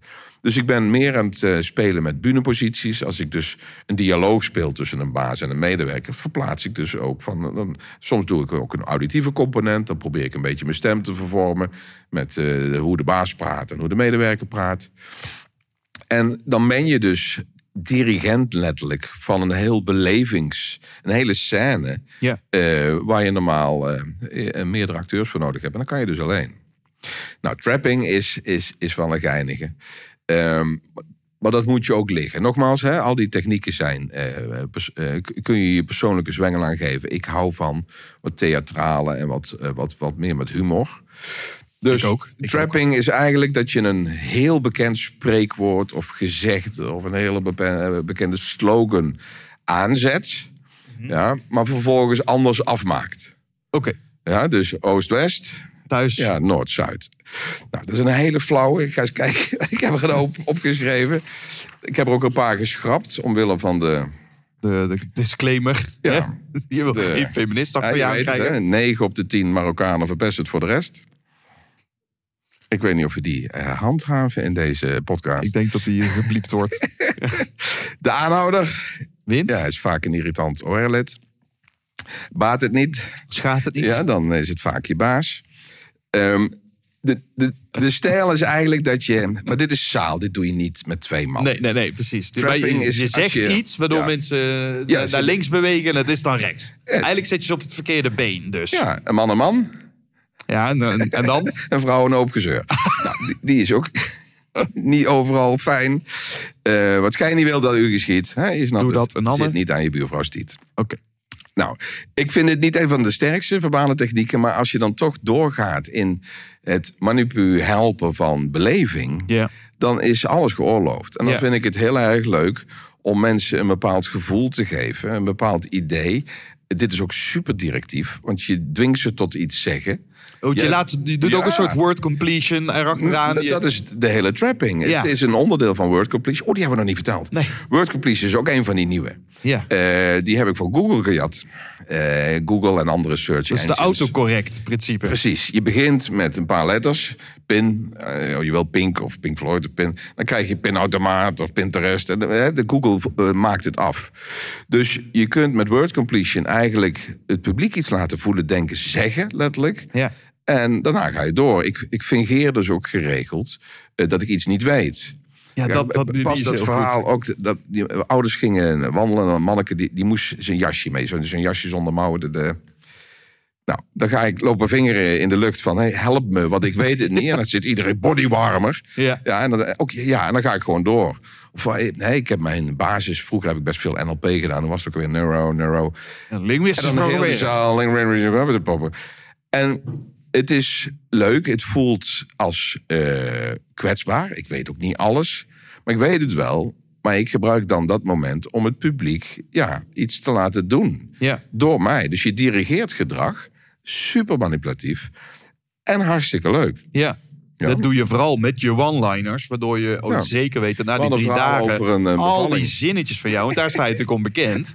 Al die zinnetjes, die, dat noem je dan fompen, weet je wel. Mensen willen en kunnen wel veranderen. Maar Ja, ik eh, wil niet eh, veranderd als je worden. een plan maakt voor je eigen leven, word je. Word je ingezet in andermans plannen. Mensen laten zich liever niet. Pompen. Oké. Ja. Nou, dat is dus... En dat doe je. Hey, ik zie trainen. de- ja, precies. Is het moeilijk? Want jij bent het ook gaan doen. Is het moeilijk? Het is, het is, je moet het wel congruent doen. Dus ik, als, de, als je te dik boven, als, als je kijkt naar het spectrum, wat kan er misgaan? Nou, dan is, zijn het allemaal vrij veilige dingen. Ja. Eh, je kan het er net iets te dik bovenop leggen dat, dat, dat het zo duidelijk wordt dat ze er niet in tuinen. Dus je moet het toch een beetje speels eh, doen. Dat je, eh, dat, je echt, dat je het gewoon toch niet zeker weet. Weet hij het nou echt niet? Of is het een eh Die heb ik word nog nooit zo bekeken. Het, eh, als het niet van nature lijkt te komen... Ja, dat is trouwens wel een spagaat. Ik heb daar een andere vraag in een podcast ook gehad. Van, is het dan nog echt? Want het is zo geregisseerd wat ik doe. Ja. En toch voelt het... Ik heb een keer geprobeerd het met eh, Tina Turner uit te leggen. Dat klinkt als een heel vreemd vergelijk. Maar Tina Turner heeft 16 comebacks gemaakt. Die heeft 15 keer gezegd gestopt. Is iedere keer teruggekomen. En ik vergelijk dat een beetje met mijn werk. Want eh, ik heb heel veel modules die ik al decennia geef. Ja. En die misschien 5% zijn veranderd omdat er andere anekdotes of misschien een relevantere mop. Maar mijn, mijn lol om dat te doen is niet zozeer die tekst, maar gewoon de hele dynamiek met zo'n groep. Dus Tina Turner heeft denk ik 16.455 keer Simply the Best gezongen. Ja. Of Private Dancer. En die moet, moet dat ook gedaan hebben zonder dat liedje leuk te vinden, maar het wel te gek vinden om, om dat publiek. de- En als dat weggaat, dan heb je een probleem. ja. Maar, eh, dus het is niet zozeer die tekst die ik dan reproduceer, maar die hele dynamiek van op die bühne staan en spelen met dat publiek. En misschien is dit toch ook wel een mooi bruggetje dan naar die professionele spreker. En het Ja. is, ik noem het als ik, als ik het met andere mensen over jou heb, heb ik het over eh, de geilheid van spreken. Amen. En dat dus zo congruent doen. Want iedere keer als ik jou zie staan, zie ik je kwispelen. Ja. En dat is volgens mij een van de redenen dat jij zo'n magnetische aantrekking hebt voor trainers en sprekers in spe. Ja. Omdat jij ook zelf honderd keer benoemt dat je het zo fucking leuk vindt. En dan vertel je je eigen Ja. story over hoe dat veranderd is. En dat je op een gegeven moment je batterijtje vo- vond en je kwispel. En ineens, weet je, omdat we dat dus zien ja, mag je ook congruent ijdel zijn. Mocht je congruent met dat publiek bezig zijn. Want ja, dat is gewoon waar, waarom jij Ja. staat, staat licht te geven. Maar is dat dan, eh, dat is toch niet uniek? Ik heb er gewoon een Remco-modus van gemaakt. Ik, ik zie jou dezelfde technieken gebruiken. En jij hebt er een Glenn-modus. Ja. Alleen de geilheid die wij allebei hebben op dat Ja. podium. Ja. Daarvan is het natuurlijk de vraag op het moment dat, je dat, dat er ergens toch iets is. Wat doe, doe ik hier? Of ik wil hier helemaal niet staan. Een talentcomponent zijn. Of een aangeboren. Ja, is dat, is dat niet aangeboren? Je- Die, eh, die geldingsdrang die we toch een beetje als ijdele Ik sprekers denk wel een als je hebben. eh, het eng vindt dat mensen naar je kijken, moet je de bühne misschien niet op willen. Als je er dan toch staat. Ik heb verteld, hè, de, de technieken zijn primair bedoeld om eh, doen later nooit meer vergeten bij het publiek. Te, maar ik merk dat mensen Sorry. Oh. als spreker ook meer in hun kracht komen. Want Ja. ik ken sprekers die aan de bar dus echt percentages meer geanimeerd zijn dan op de bühne. Ja. En dat die energie dan loslaten, omdat ze op een of andere manier in een soort performing curse live komen. En dan die stappen en stramien die niet helpen. Dus, Dus voor het de technieken die ik ze aanleer, openen vaak ook die passie die er wel zit, maar je dan niet voelt. Ja. Dat is zo, ik weet niet of het valse bescheidenheid is of toch weer bunevrees. Ehm, ik denk dat als je met deze technieken aan de gang gaat, dat je ook eh, meer ruimte geeft om jezelf te laten gelden. Stralen op de bühne is niet alleen die. die, die wij hebben blijkbaar toch iets bebruist tabletterigs eh, wat helpt om eh, de, de, de, grote bühnes van Nederland op te mogen. Ja. Maar ik denk dat iedereen het in potentie kan. Ja. Als ze zich ook durven laten zien. Oké, mi- misschien lopen we nou weer uit, maar daarom is de volgorde van de trainingen die ik aanreik ook eerst glenologie. Zorgen, wie ben je, wat wil je? Ja. Je mission statement, je leefregels, je goals. Zorg dat je bij die zelfkennis. passie, talent bij elkaar. En daarna, ik heb ook liever dat ze dat eerst doen voordat ze verbaal meesterschap gaan doen. Ja. Want dat is een toolkit in communicatieland. Ja. Je, eh, wanneer doe jij je mond open en zorg dat het dan geldt? ja, dus dat is die character ethic waar Koffie het ook Ja. over heeft. Die, die, dat fundament is nodig om die, om die boom eh, goed te doen groeien. Ik durf te beweren, als mensen goed in een vel zitten, dat ze geen enkele techniek nodig hebben om indruk te maken. Ik heb Nee. een keer een lezer gehad, ik baal dat ik de naam niet meer weet. een redelijk stotterend individu. Maar dat was gewoon omdat hij een stotteraar was. Dus Ja. niet de- van de zenuwen. Maar die was zo echt en die was, zat zo vol in dat verhaal. En dan kom je gewoon bij mensen binnen. Er zat geen verbaal meeschaptechniek bij. Ik ken ook mensen die gewoon goed spreken en goede content hebben. Maar echt met dit sausje wel misschien die bühne zou Ja. kunnen hebben. Als, wij, als ik terugdenk aan die, aan die speakersclub dag waar jij ook bij was en waar je sprekers en spe hebt zien spreken, dan, dan hadden we het volgens mij ook over achteraf over de, over de ontspanning die, die dan wel dan niet ontstaat in het publiek. Dus het publiek gaat kijken, die gaat soort van ook connecten met wat gebeurt er op het podium. En, en heb je het vermogen om dan de, het geest van het publiek te laten ontspannen vanuit de gedachte, oh, dat gaat goed komen. Ja. Oké, en, en jij gaf toen aan mij terug, ja, ik, dat je toen zei, ik weet niet waar ik de vinger op kan leggen, want jij komt het podium op, je doet je ingestudeerd ding. En daarna, na die zeg maar korte 30 seconden, zeg je goedenavond. En ineens, het publiek lacht. Maar het is, goedenavond is geen grap. Dus er is nauwelijks een punchline. Maar die ontspanning zorgde ervoor dat iedereen ine- ineens Ja. dacht, oh ja, dit, dit wordt wel leuk. ik vond jou de beste. Waar zit hem dat dan in? Ik denk dat. Je was goed voorbereid en je beheerst de technieken, dus er zit regie achter. Ja. Er zat absoluut Dus regie achter. ingestudeerd allemaal, ja. En, maar je hebt het gewoon naar de zin. Ik vind het een lastige discussie. Ik heb die vraag al zo vaak gehad. Is er toch nog een X-factor? Ja. Want ik, ik ben stellig van mening, ik heb dat zo vaak zien gebeuren, dat mensen met deze techniek aan de gang gaan en allemaal komen bovendrijven. Dus ik, zit nog steeds met de overtuiging dat het teachable is. Ja. Maar ik denk dat ehm, een sneller pad naar succes in sprekersland gewoon die voelbare fun is. Kijk, die mensen in de zaal die hebben allemaal spiegelneuronen. Die hebben of identificatiestress of identificatiekwispel. Als mensen zien dat je het naar je zin hebt, voeden ze zich aan jouw energie. Je wordt gewoon een laadpaal, een Tesla laadpunt, omdat je het naar je zin hebt. Ja. Het omgekeerde kennen we ook. Je hebt vast wel eens meegemaakt dat mensen het even niet trekken en dan zie je een, een trilllip en een fucked up breathing en een vlek in de nek. En dan zit je mee te lijden. Ja, dan zit je wordt dan, oh, sympathisch eigenlijk, hè? Droog uit, val om. Ja, dan krijg je sympathie, sympathieweeën, identificatiestress. Ja. Dus nogmaals, even terugspoelen. Ik denk dat authenticiteit, dus echt genieten van je beroep, verbandmeesterschap over rules. Ja. Dan, dan heb je het dan naar je zin. Ja. Als je dat kunt combineren met, Met een shitload aan technieken, kom je gewoon eh, op de topbunes terecht. Ja. Dus dan hebben we toch weer die character en competence. Als die twee werelden goed gecombineerd worden. Dus je bent, je, en, en je batterij stroomt vol terwijl je op dat podium staat. En je hebt dan ook nog eens de goede technieken. Ja, dan, dan moet je succes wegvechten. terug. Eh, het Amsterdam Business Forum. Wij, bedoel je nu eens denkproducties? Yes, Eh, ja, ja, ja. wij waren samen naar, eh naar wie denkproducties. waren de eh, beste? De Bredletters. Osterwalder. eh, Wordle. War- Duncan was geweldig. Ja. Kijk, Harari, Joel Noah, heel veel letters. Yuval Noah Harari. Echt gaaf qua content. Schrikbarend zelfs. Maar ik kan daar geen dag van genieten. Nee. Dus eh, dan maar zijn boek. En hij is er ook gekomen. Maar goed, me- meer door het schrift. En door zijn statuur komt hij ermee weg. Maar wat je, wat je blijft herinneren was toch Duncan. En eh, ik vond Osterwalder ook genieten. Eh, Hoe verbaalmeesterlijk vond je die dag? Oké, dat is wel een gevaarlijke vraag. Want En wij, en wij, collega's. ja, we, houden van, we houden van Jans en we houden van. eh, Ja, dus, dus wij zijn voorvechters voor, voor dit Misschien soort is dagen. dat gewoon eh, te veel een stijldefinitie. Want je weet hoe fan ik ben van Jan van Zetten en Jos Burgers en Ben Tichelaar. De- Ik denk dat we niet voor niks in die top zitten. Klinkt een beetje vreemd dit, maar... De, Ja, gewoon ons- straks de psychologie van het overtuigen komt er weer aan. Weet ja, je, en, gaan we en, een dan, volle bak. En dan, en dan hebben ze niet voor niks al die Nederlandse sprekers ja, naast Cialdini eh, ook staan. Eh, dus die wil je niet een hele dag eh, horen spreken. Nee, dan komt niemand meer terug. Eh, maar dat, maar dat, ik vind dat toch wel. Ik vond toch wel.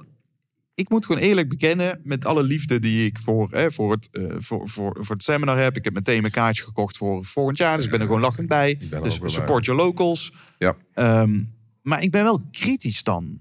Ja, wij vanuit- zaten er allebei sowieso met twee petten. Content vergaren en meteen weer stijl kijken. ja. Ja, En ik vond er maar anderhalf, twee verbaalmeestelijk. ja.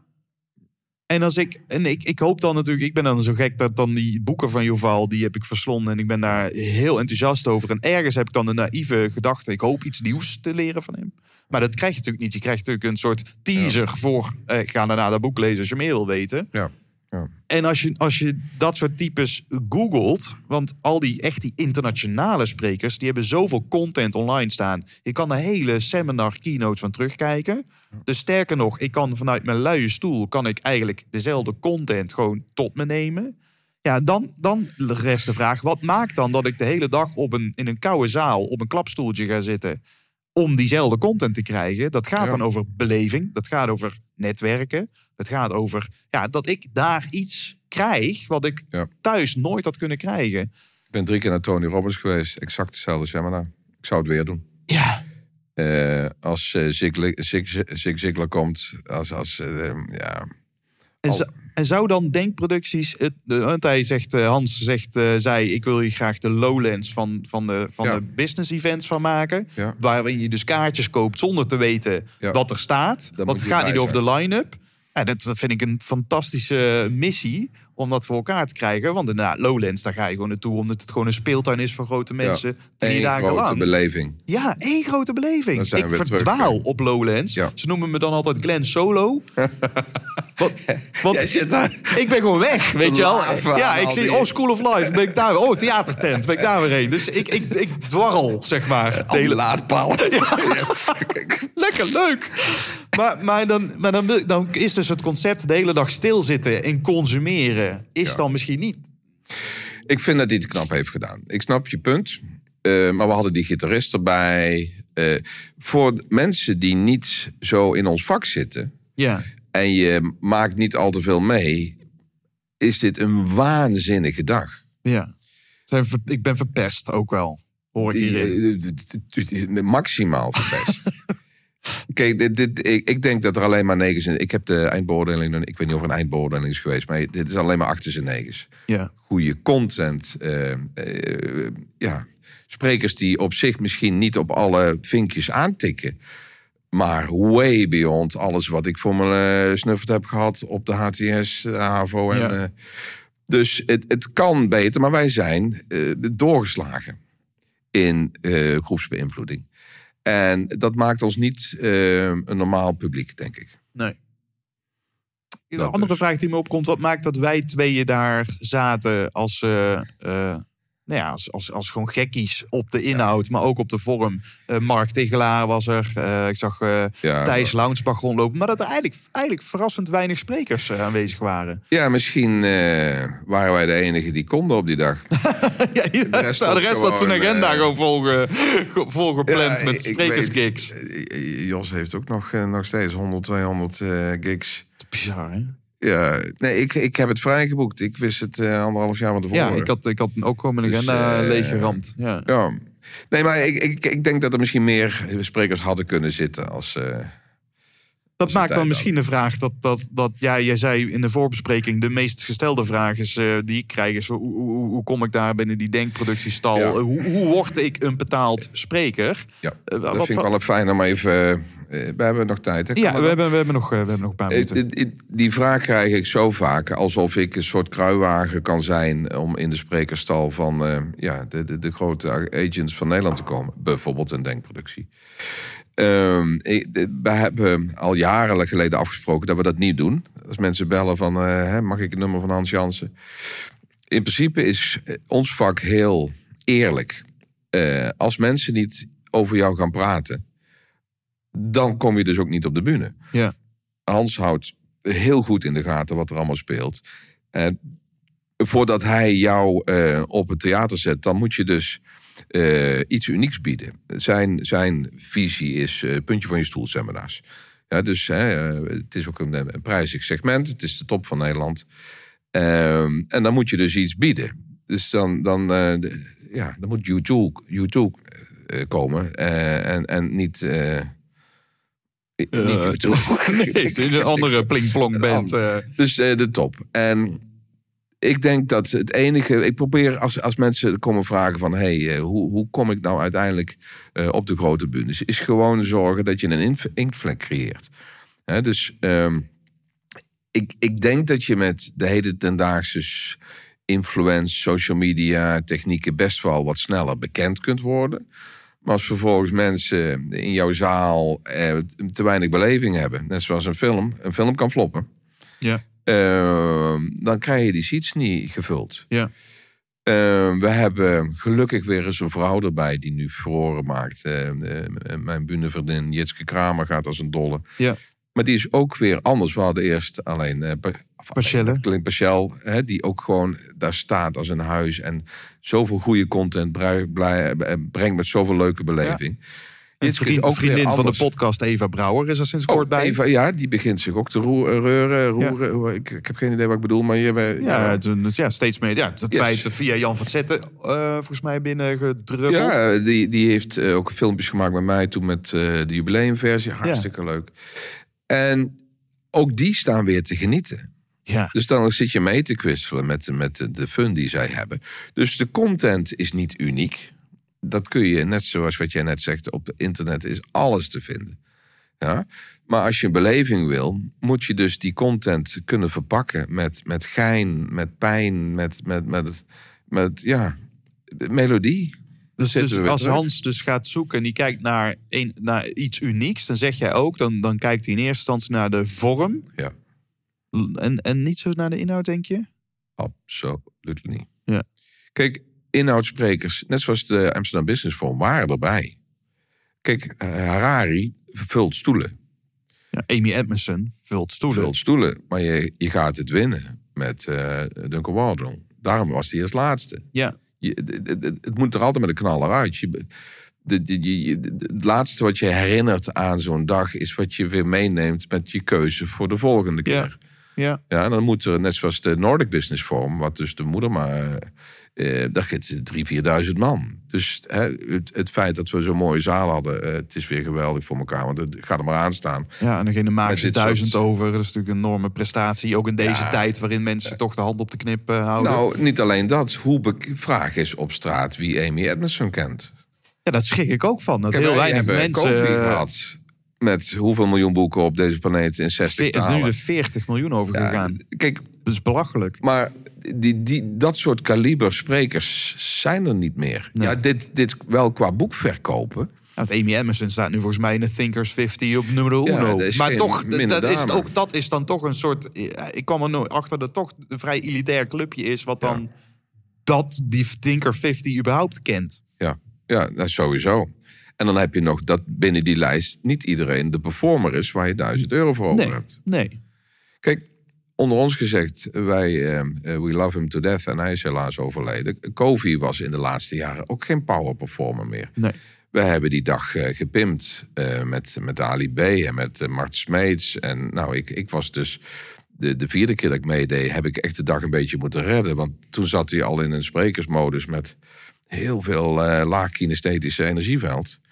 Dat er gewoon eh, secondes tussen woorden en zinnen zaten. Ja. Ik denk van, hé hey Steve, jongen, Zuchtend en staan- knikkend. Er zit eh. 1100 man, die hebben 1000 euro betaald. eh, wake up. Dus wij hebben natuurlijk ehm, eh, veel te danken aan Steven voor zijn content en ook zijn aanwezigheid in Nederland. Het is mijn Henny Huisman. Ja. Door hem ben ik quote-unquote bekend geworden. Maar dat soort sprekers, die zijn er niet meer dat je met één headliner de default 2000 man hebt. En, en, Tony zou dat misschien nog kunnen, maar die laat zich niet door andere agents inzetten. Die Nee. is gewoon, ja, Tony Robbins. Die is zo druk ook. Ja, ik weet ook niet of gewoon, eh, hij, hoe lang hij nog dit... Want eh, ik had pas iemand die was er weer geweest. Die zegt, zijn stem is nou al echt... eh maar Dat zeggen we toch ook al eigenlijk al jaren, dat het keer ja, maar ophoudt. nou schijnbaar nog, nog, Nog erger. erg, ja. Dus ehm, ja, heb jij nog een bucketlist waar je zegt van, ah, je denkt van nou als die komt... Ja, ik, de, de moeilijke vind ik dus dat dus de verrassingen, zoals Hans ook zei, ja, de verrassingen zul je niet uit de, uit de, uit de, uit de, de toplijst sprekers zien. Ik denk het niet. Ik ben dus qua inhoud, vind ik, vind ik Yuval en, en Amy vind ik briljant. Maar dan Ja. lees ik misschien toch liever het boek dan dat ik Ja. naar ze op het podium kijk. Ik vind Terwijl zo'n Dankel heeft niet Ja. superveel inhoud. Maar dat, vind ik dus wel nee, amuserend en fantastisch om naar te kijken. Simon Sinek vind ik ook geen verbale meester. Nee, nee. En, eh, Ik ben heel benieuwd naar Tim Ferriss, die volgend jaar naar Nederland ja, komt. heb ik ook eh, nog niet gezien. Dat moet ik eens eh op En met, maar dat vind ik dan dus toch het grappige dat dus er nog een hoop, hoop te behalen is op, op verbaal meesterlijkheid. Yes, yes. En dat mensen toch nog, zeker in de wereld, zul je eerst verrekte goede inhoud nodig hebben. Ja. Want zonder goed onderzoek, zonder baanbrekende inzichten, kom je überhaupt niet op zo'n podium. Maar Ja. als je dan op zo'n podium staat, maak er dan Vlammen. alsjeblieft een feestje van. Nou, dat, eh, kijk, wat ik te bieden heb, eh, zowel in het leiderschapsdeel, persoonlijk ontwikkelingsdeel en, en eh, de verbaal meeschapdeel, is allemaal gejat. De content is gewoon goed. Op meerdere fronten in te kopen. Er zijn zoveel sprekers voor publiekboeken. Ja. En die, hebben allemaal goede, goede content. Ik heb het tot nu toe gered op vorm. Dus, dus ehm, eh, het feit dat dat programma al bijna 18 jaar op één staat, is eigenlijk het bewijs dat vorm wint. Ja. De, de, de, ik ken sprekers die in, in, eh, in een dag veel meer bieden aan aantekeningswaardig materiaal. Eh, en toch, is, blijft het dan dus hangen met die deurknopmethode? Ja, wat blijft er dan hangen? dat dus. Wat, wat heb jij meegenomen uit, die, uit het seminar van een maandje terug? Nou ja, dat, dat is dus de reden waarom ik een beetje twijfelde over het verbaal meestelijk evalueren van mijn collega sprekers. Eh, het feit dat Usain het koud had, is blijven hangen. ja, dat is niet echt Wij, wij zaten ook wel, wel te... eh, ja, nee, dat, is- dat is niet eerlijk. Maar Ju- Yuval, Ju- noem het eens, Ju- Slat, hoe heet, hoe heet hij ook alweer van voornaam? De, de, Eh, van, de, van de Ocean Cleanup. Eh, Ja, oh, ik, kreeg, ik had zo moeite dat is natuurlijk jongen. qua missie. Die man is briljant als je kijkt hoe het die pioniert. Alleen op het podium voelden wij wel een beetje Oh, van geef hem Prozac of was dat. eh, Ja, help, help die man. ja, hij was niet, niet blij. Zuchten en... Dat, dat, dat was de inverse van verbaal meestelijkheid. Ik had gewoon sympathieweeën met die jongen. Ik, Ja. ik wilde hem even knuffelen, komt goed. Rustig Bojan, maar, jongen. Het komt goed. Bojan heet ik ga ja. mee je plastic rapen. Voor, Ja. Het komt goed, jongen. Oh, en dat je dan later hoort dat hij ergens een eh, keynote eh, van twee ton heeft afgewezen. Dan, eh, nou, dan, dan, gun ik, dan gun ik, Ja. hoop ik dat Hans niet... ik weet niet hoeveel ruggen kwijt is geweest voor een vrij depressieve eh, situatie op het podium. En dan, en dan, gelukkig, godzijdank, redt hij het wel nog met de inhoud. Ja. Omdat zijn missie zo ontzettend Je merkt belangrijk dat is. de interviewer, want die vond ik trouwens... Briljant. prima. Ja, die man Voor mij heeft, die, die dagvoorzitter. die heeft er een paar gered, hoor. Want ik vond... eh, ik vind het vreselijk lastig om over eh, collega's te praten. Maar Bojan is niet collega-spreker. Nee, het is geen spreker. Hij is een man met het een is intense video, eh, video. Een intense video, dames en heren. Dat was, dat was eh, de impact van... Ze eh, spoelen wel eens aan op het strand. Eh, nee, hij heeft een intense missie, Ja. maar hoort niet op de bühne. nee. Dat, eh, En nee, we zagen gewoon duidelijk dat hij dat ook liever niet, Ja. eh, niet doet. nee, wat heb ik het meest weg, eh, meegenomen? Het, het feit dat, dat jij er was. Samen is Gezellig. is gezellig. Dus collega's ontmoeten, netwerken. Ik heb genoten van Duncan. En ik heb weer extra. Maar goed, dat is dus de, de, de timmerman in mij. Ik zie alleen maar spijkers en hamers. Ik heb mezelf ontzettend herbevestigd gezien in hoe belangrijk vorm is over inhoud. Ja. En dat is denk ik het meeste. En de rest moet ik weer terug zoeken. Het is drie weken geleden. Dat is triest, hè, eigenlijk. Nou ja, dit, dit- ik, ik wil niet eh, dat wij in een soort kamp zitten van al, eh, alwetendheid. Maar ehm, als je kijkt, de laatste 25 jaar is wat, wat ik teweeg heb gebracht met meer melodie. dat mensen hun kinderen sturen. Dat vind ik het ultieme bewijs. Ja. Zorgen dat die nals zo dik mogelijk blijven. En dan heb je mensen. Dat was ook waarom Hans Jansen heeft gezegd: van hey, wil jij zo'n cursus maken voor mij? Wij kregen bij eh, eh, van de 3,5 daagse zulke sectarische eh, opmerkingen. Ik bedoel, life-changing program over een persoonlijk leiderschapsprogramma Ja. is compleet ruk. Want dan, wat doen ze dan? Dan zetten ze op die folder. En dan heb ik de, de- een paar Staan weken ze, staan ze dan. Kom, Ja. kom maar door dan. ik, ik voel nog niks. dan zitten ze te wachten op een life-changing moment. Oké, terug naar die vraag. Hoe kom je dus op de bühnes? Eh, Olievlek, zeg je daarin. ja, je moet gewoon beginnen met ehm, ehm, al die hoofdstukken implementeren. En ik durf dat pochvrij te zeggen, want het is het gewoon allemaal verzamelde kennis. Ik heb het alleen gestructureerd. Dat is de informatieanalist in mij. Ik ben ex-IT'er voor de mensen die dat nog niet weten. Dus je hebt in het blauwe boek een enorme structuur van het creëren van buneblokken op een Steven Spielberg-achtige manier. Vol met, met de meest smerige neuroproof eh subliminale technieken. En dan ga je gewoon een speelfilm maken van je Keynote. keynote. Ja. En dat Zeg ga een je voorstelling. toeteren. Ja. Elke bühne die er is, pakken. Ik heb ze zelf gecreëerd bij de lokale muziekschool. Mensen gekocht letterlijk. Ik zeg, eh, ik betaal de zaal, ik betaal eh, de, de, de koffie, thee, limonade. Zitten, ik moet praten. en dat is Je hebt puur mensen betaald in het begin. ik om, heb eh, letterlijk ik, eh, ik geronseld, want ik durfde vrienden en familie vond ik veel te eng. Dat is way too close. Dus ik heb in eh, laag drie en verder heb ik mensen van de sportvereniging en op straat. De eerste twaalf eh, heb ik gefixt. En dat is exact de, de referral inkvlek techniek die ik nu Ja. bespreek. Ehm, de eerste groep heeft eh, de tweede groep voor de helft gevuld. En de derde groep was uiteindelijk. En op een gegeven moment krijg je dus mensen. We hebben eh, afgelopen zaterdag de eerste weekendeditie editie van de Personal Pitstop gehad. Ehm, waar dus mensen meegesleurd worden door anderen. En geen idee weekend. hebben wie Remco Klaas is. Geen idee hebben wat ze komen doen. Maar die anderen zijn dan zo enthousiast door jouw binnenblok. Dat ze actief gaan werven. ja. En dan word je besproken. En dan word je getwitterd. En dan krijg je LinkedIn-volgers. En dan gaat, eh, gaan agents jou zien. Amen. Ik, ik wil nog even kort een lans breken Ja. voor Bojan. Want ik zat nu mijn aantekeningen terug te kijken. Dus dit was namelijk, een, ik wilde het goed zeggen. Eh, mijn, mijn deurknop van eh Bojan Slat. Ook één, één, één briljant ding. Eh, een, een ULO. Hij deed een reframe op fouten maken.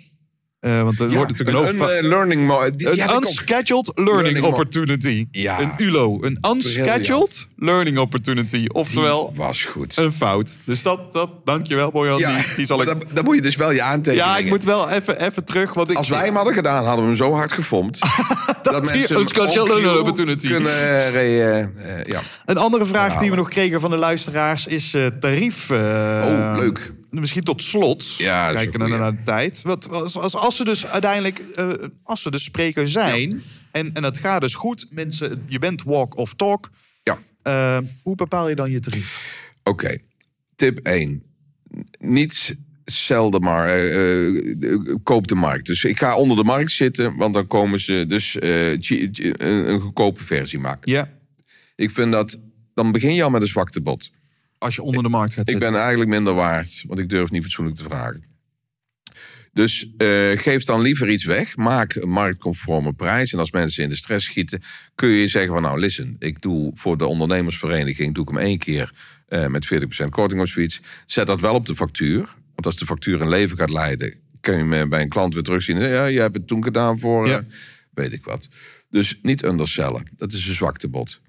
Ik heb ooit iets verzonnen. Dat was in de tijd dat ik bekender werd. Want toen werden mijn prijzen ge, ge- gepusht door, door Focus Conferences en, en denkproducties. Ehm, toen eh, vond ik het. Ik kreeg bijna een trillip om het uit te spreken. en toen heb ik per ongeluk iets gewoon uit zenuwen verteld. En dat is later een truc geworden. En die wil ik graag delen met, eh, met eh, beginnende sprekerstrainers. Eh, ik heb het gedoopt Small Cure, Small Pay. Dus geen no cure, no pay. Ik vind dat je altijd moet verdienen voor het werk wat je levert. Al is het vooraf en tijdens na. Je bent daar aan het zweten en je wil waarde, je vertegenwoordigt waarde. Wat is small cure, small pay? Je spreekt af met de klant die jouw tarief te groot vindt, te hoog vindt. Van listen, we gaan een groepsbeoordeling doen. Je moet mensen iets laten invullen van 0 tot 10. En elk tiende punt onder een 8 gemiddeld gaat er 500 euro vanaf, 100 euro vanaf, al naar gelang naar je. Ik zat toen eh, volgens mij op, eh, eh, dat was in het begin, eh, iets, Ja, kom ook door. iets van eh, 3000 euro voor een lezing. Ja. En eentje zei van, ja, we hebben voor jou? Ik zeg, ja, dat, dat, dat, dat, dat is blijkbaar wat. Nou, en toen heb ik gezegd van, hé, hey, ehm, eh, elke tiende punt gaat er eh 500 euro vanaf.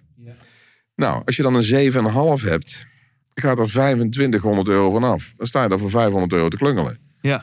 Toen zei die persoon, oh, dus als je niet goed genoeg bent, betaal ik ook niet zoveel. En dat was precies de klik die ik wilde hebben. Je moet, er, je moet dus wel staan. Ik heb nog nooit onder een 8 gescoord. Ik heb wel eens iemand boos gemaakt die dan een eh, 3. Want hij zei kut. Middelvinger. Ja, of iets. Eh, dus dat moet je niet mee rekenen. Ehm, je moet dus allereerst een goed product hebben. Ja. En daarna zou ik zeggen, is small cure, small pay. Kan net die leverage zijn in een prijzenonderhandeling. Dat mensen zeggen, oh, maar dan betaal ik ook eh, niet te veel als het niks is. Want een 7,5 is een prima punt. Dat is nog steeds goed, toch? Dat Ja, is nog prima. steeds een prima punt. Maar je wil niet in het 7,5 segment zitten. Dus stel dat je 1500 euro vraagt voor een lezing. Dan kun je gewoon zeggen, van, nou, elk tiende punt onder een 8 gaat er 150 euro vanaf. En dan zit je ineens op een, een tarief waar iemand van denkt, oh ja, dat betaal ik. En dan zeg je dus wel, het is minimaal wel dit.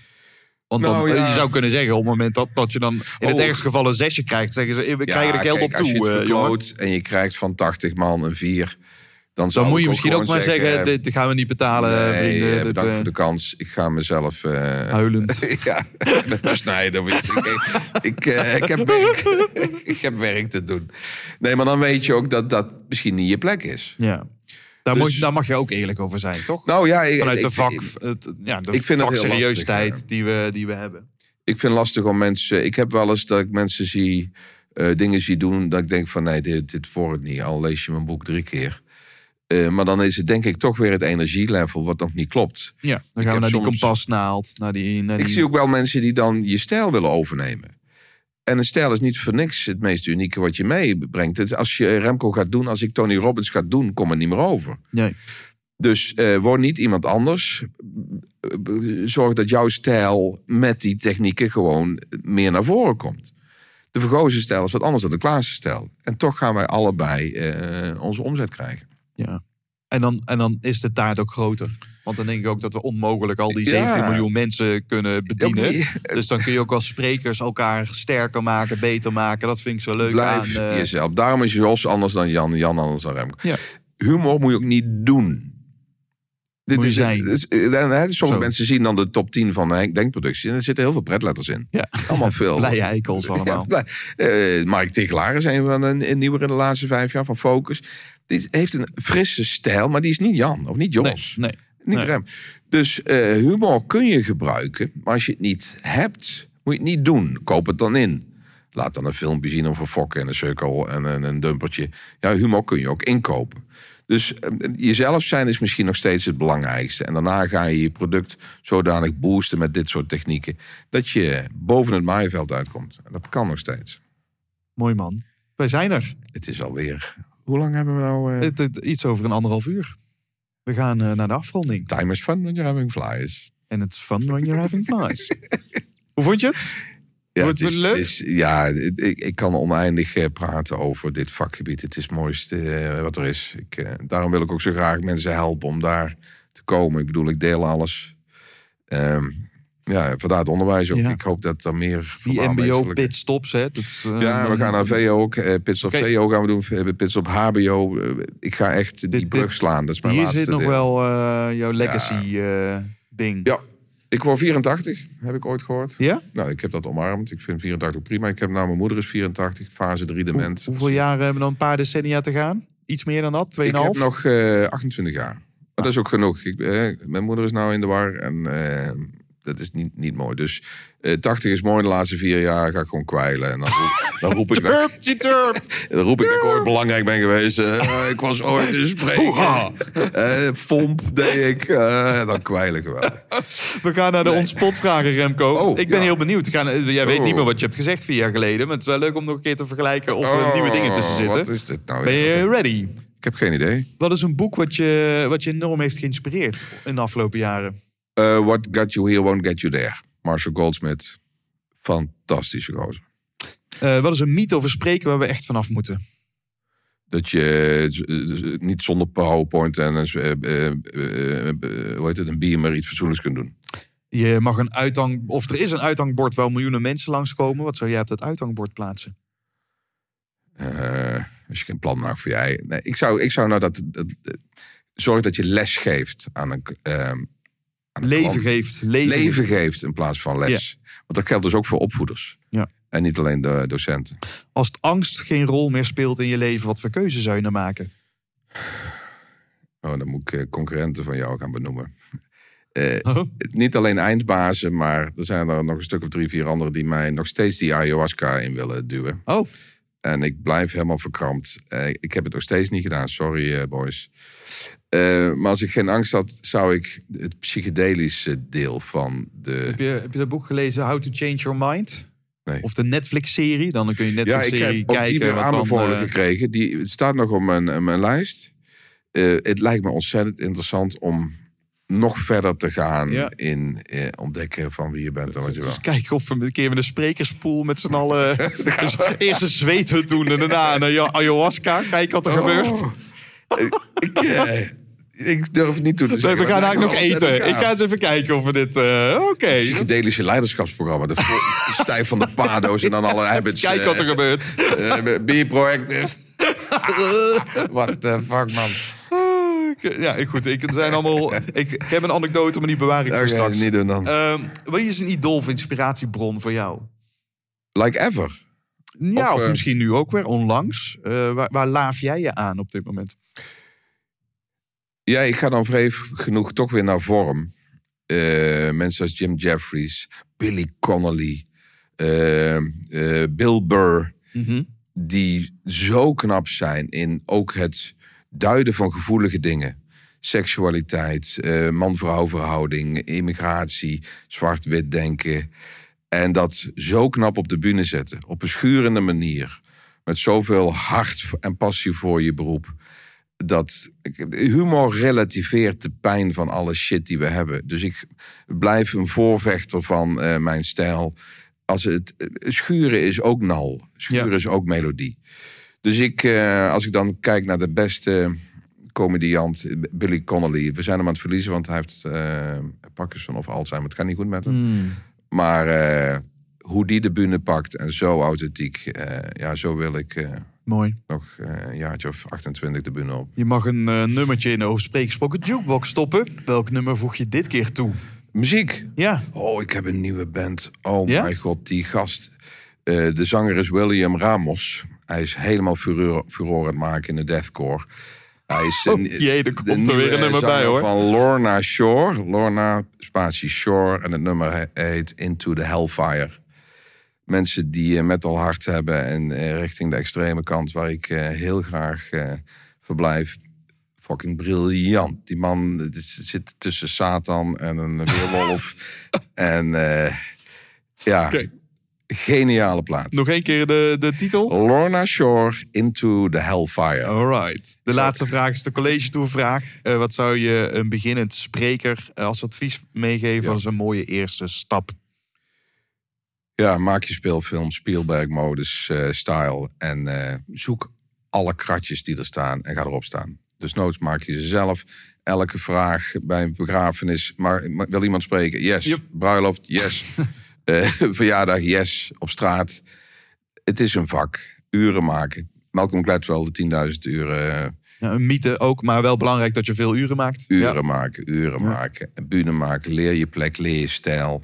En maak eh, hele mooie, dikke, vette nals. NALS staat voor, want dat is de Neuro, Associative Links. Bestuurder is een gezichtskop, plas over zijn aantekeningen. En je wordt nooit meer vergeten. Amen. Hey lieve luisteraar, gefeliciteerd. Je hebt de hele aflevering afgeluisterd. Dat verdient een klein cadeautje. Ga naar www.desprekersregisseur.nl en klik dan op de knop Academy. Want daar vind je de negen beste lessen van twee jaar over spreken gesproken. Kun je je gratis voor aanmelden voor de Online Sprekers Academy, zodat ook jij leert praten met resultaten. Tot slot wil ik de gast van deze aflevering heel erg bedanken. Vond je het ook een gave aflevering? Laat het dan weten. Zet een comment of stuur een berichtje via LinkedIn. En ik zou het vooral heel erg gaaf vinden als je een review wilt achterlaten op je favoriete podcast-app, zodat deze podcast ook vindbaar is voor iedereen die korte wetten wilt maken met plankenkoorts en wilt spreken met meer impact.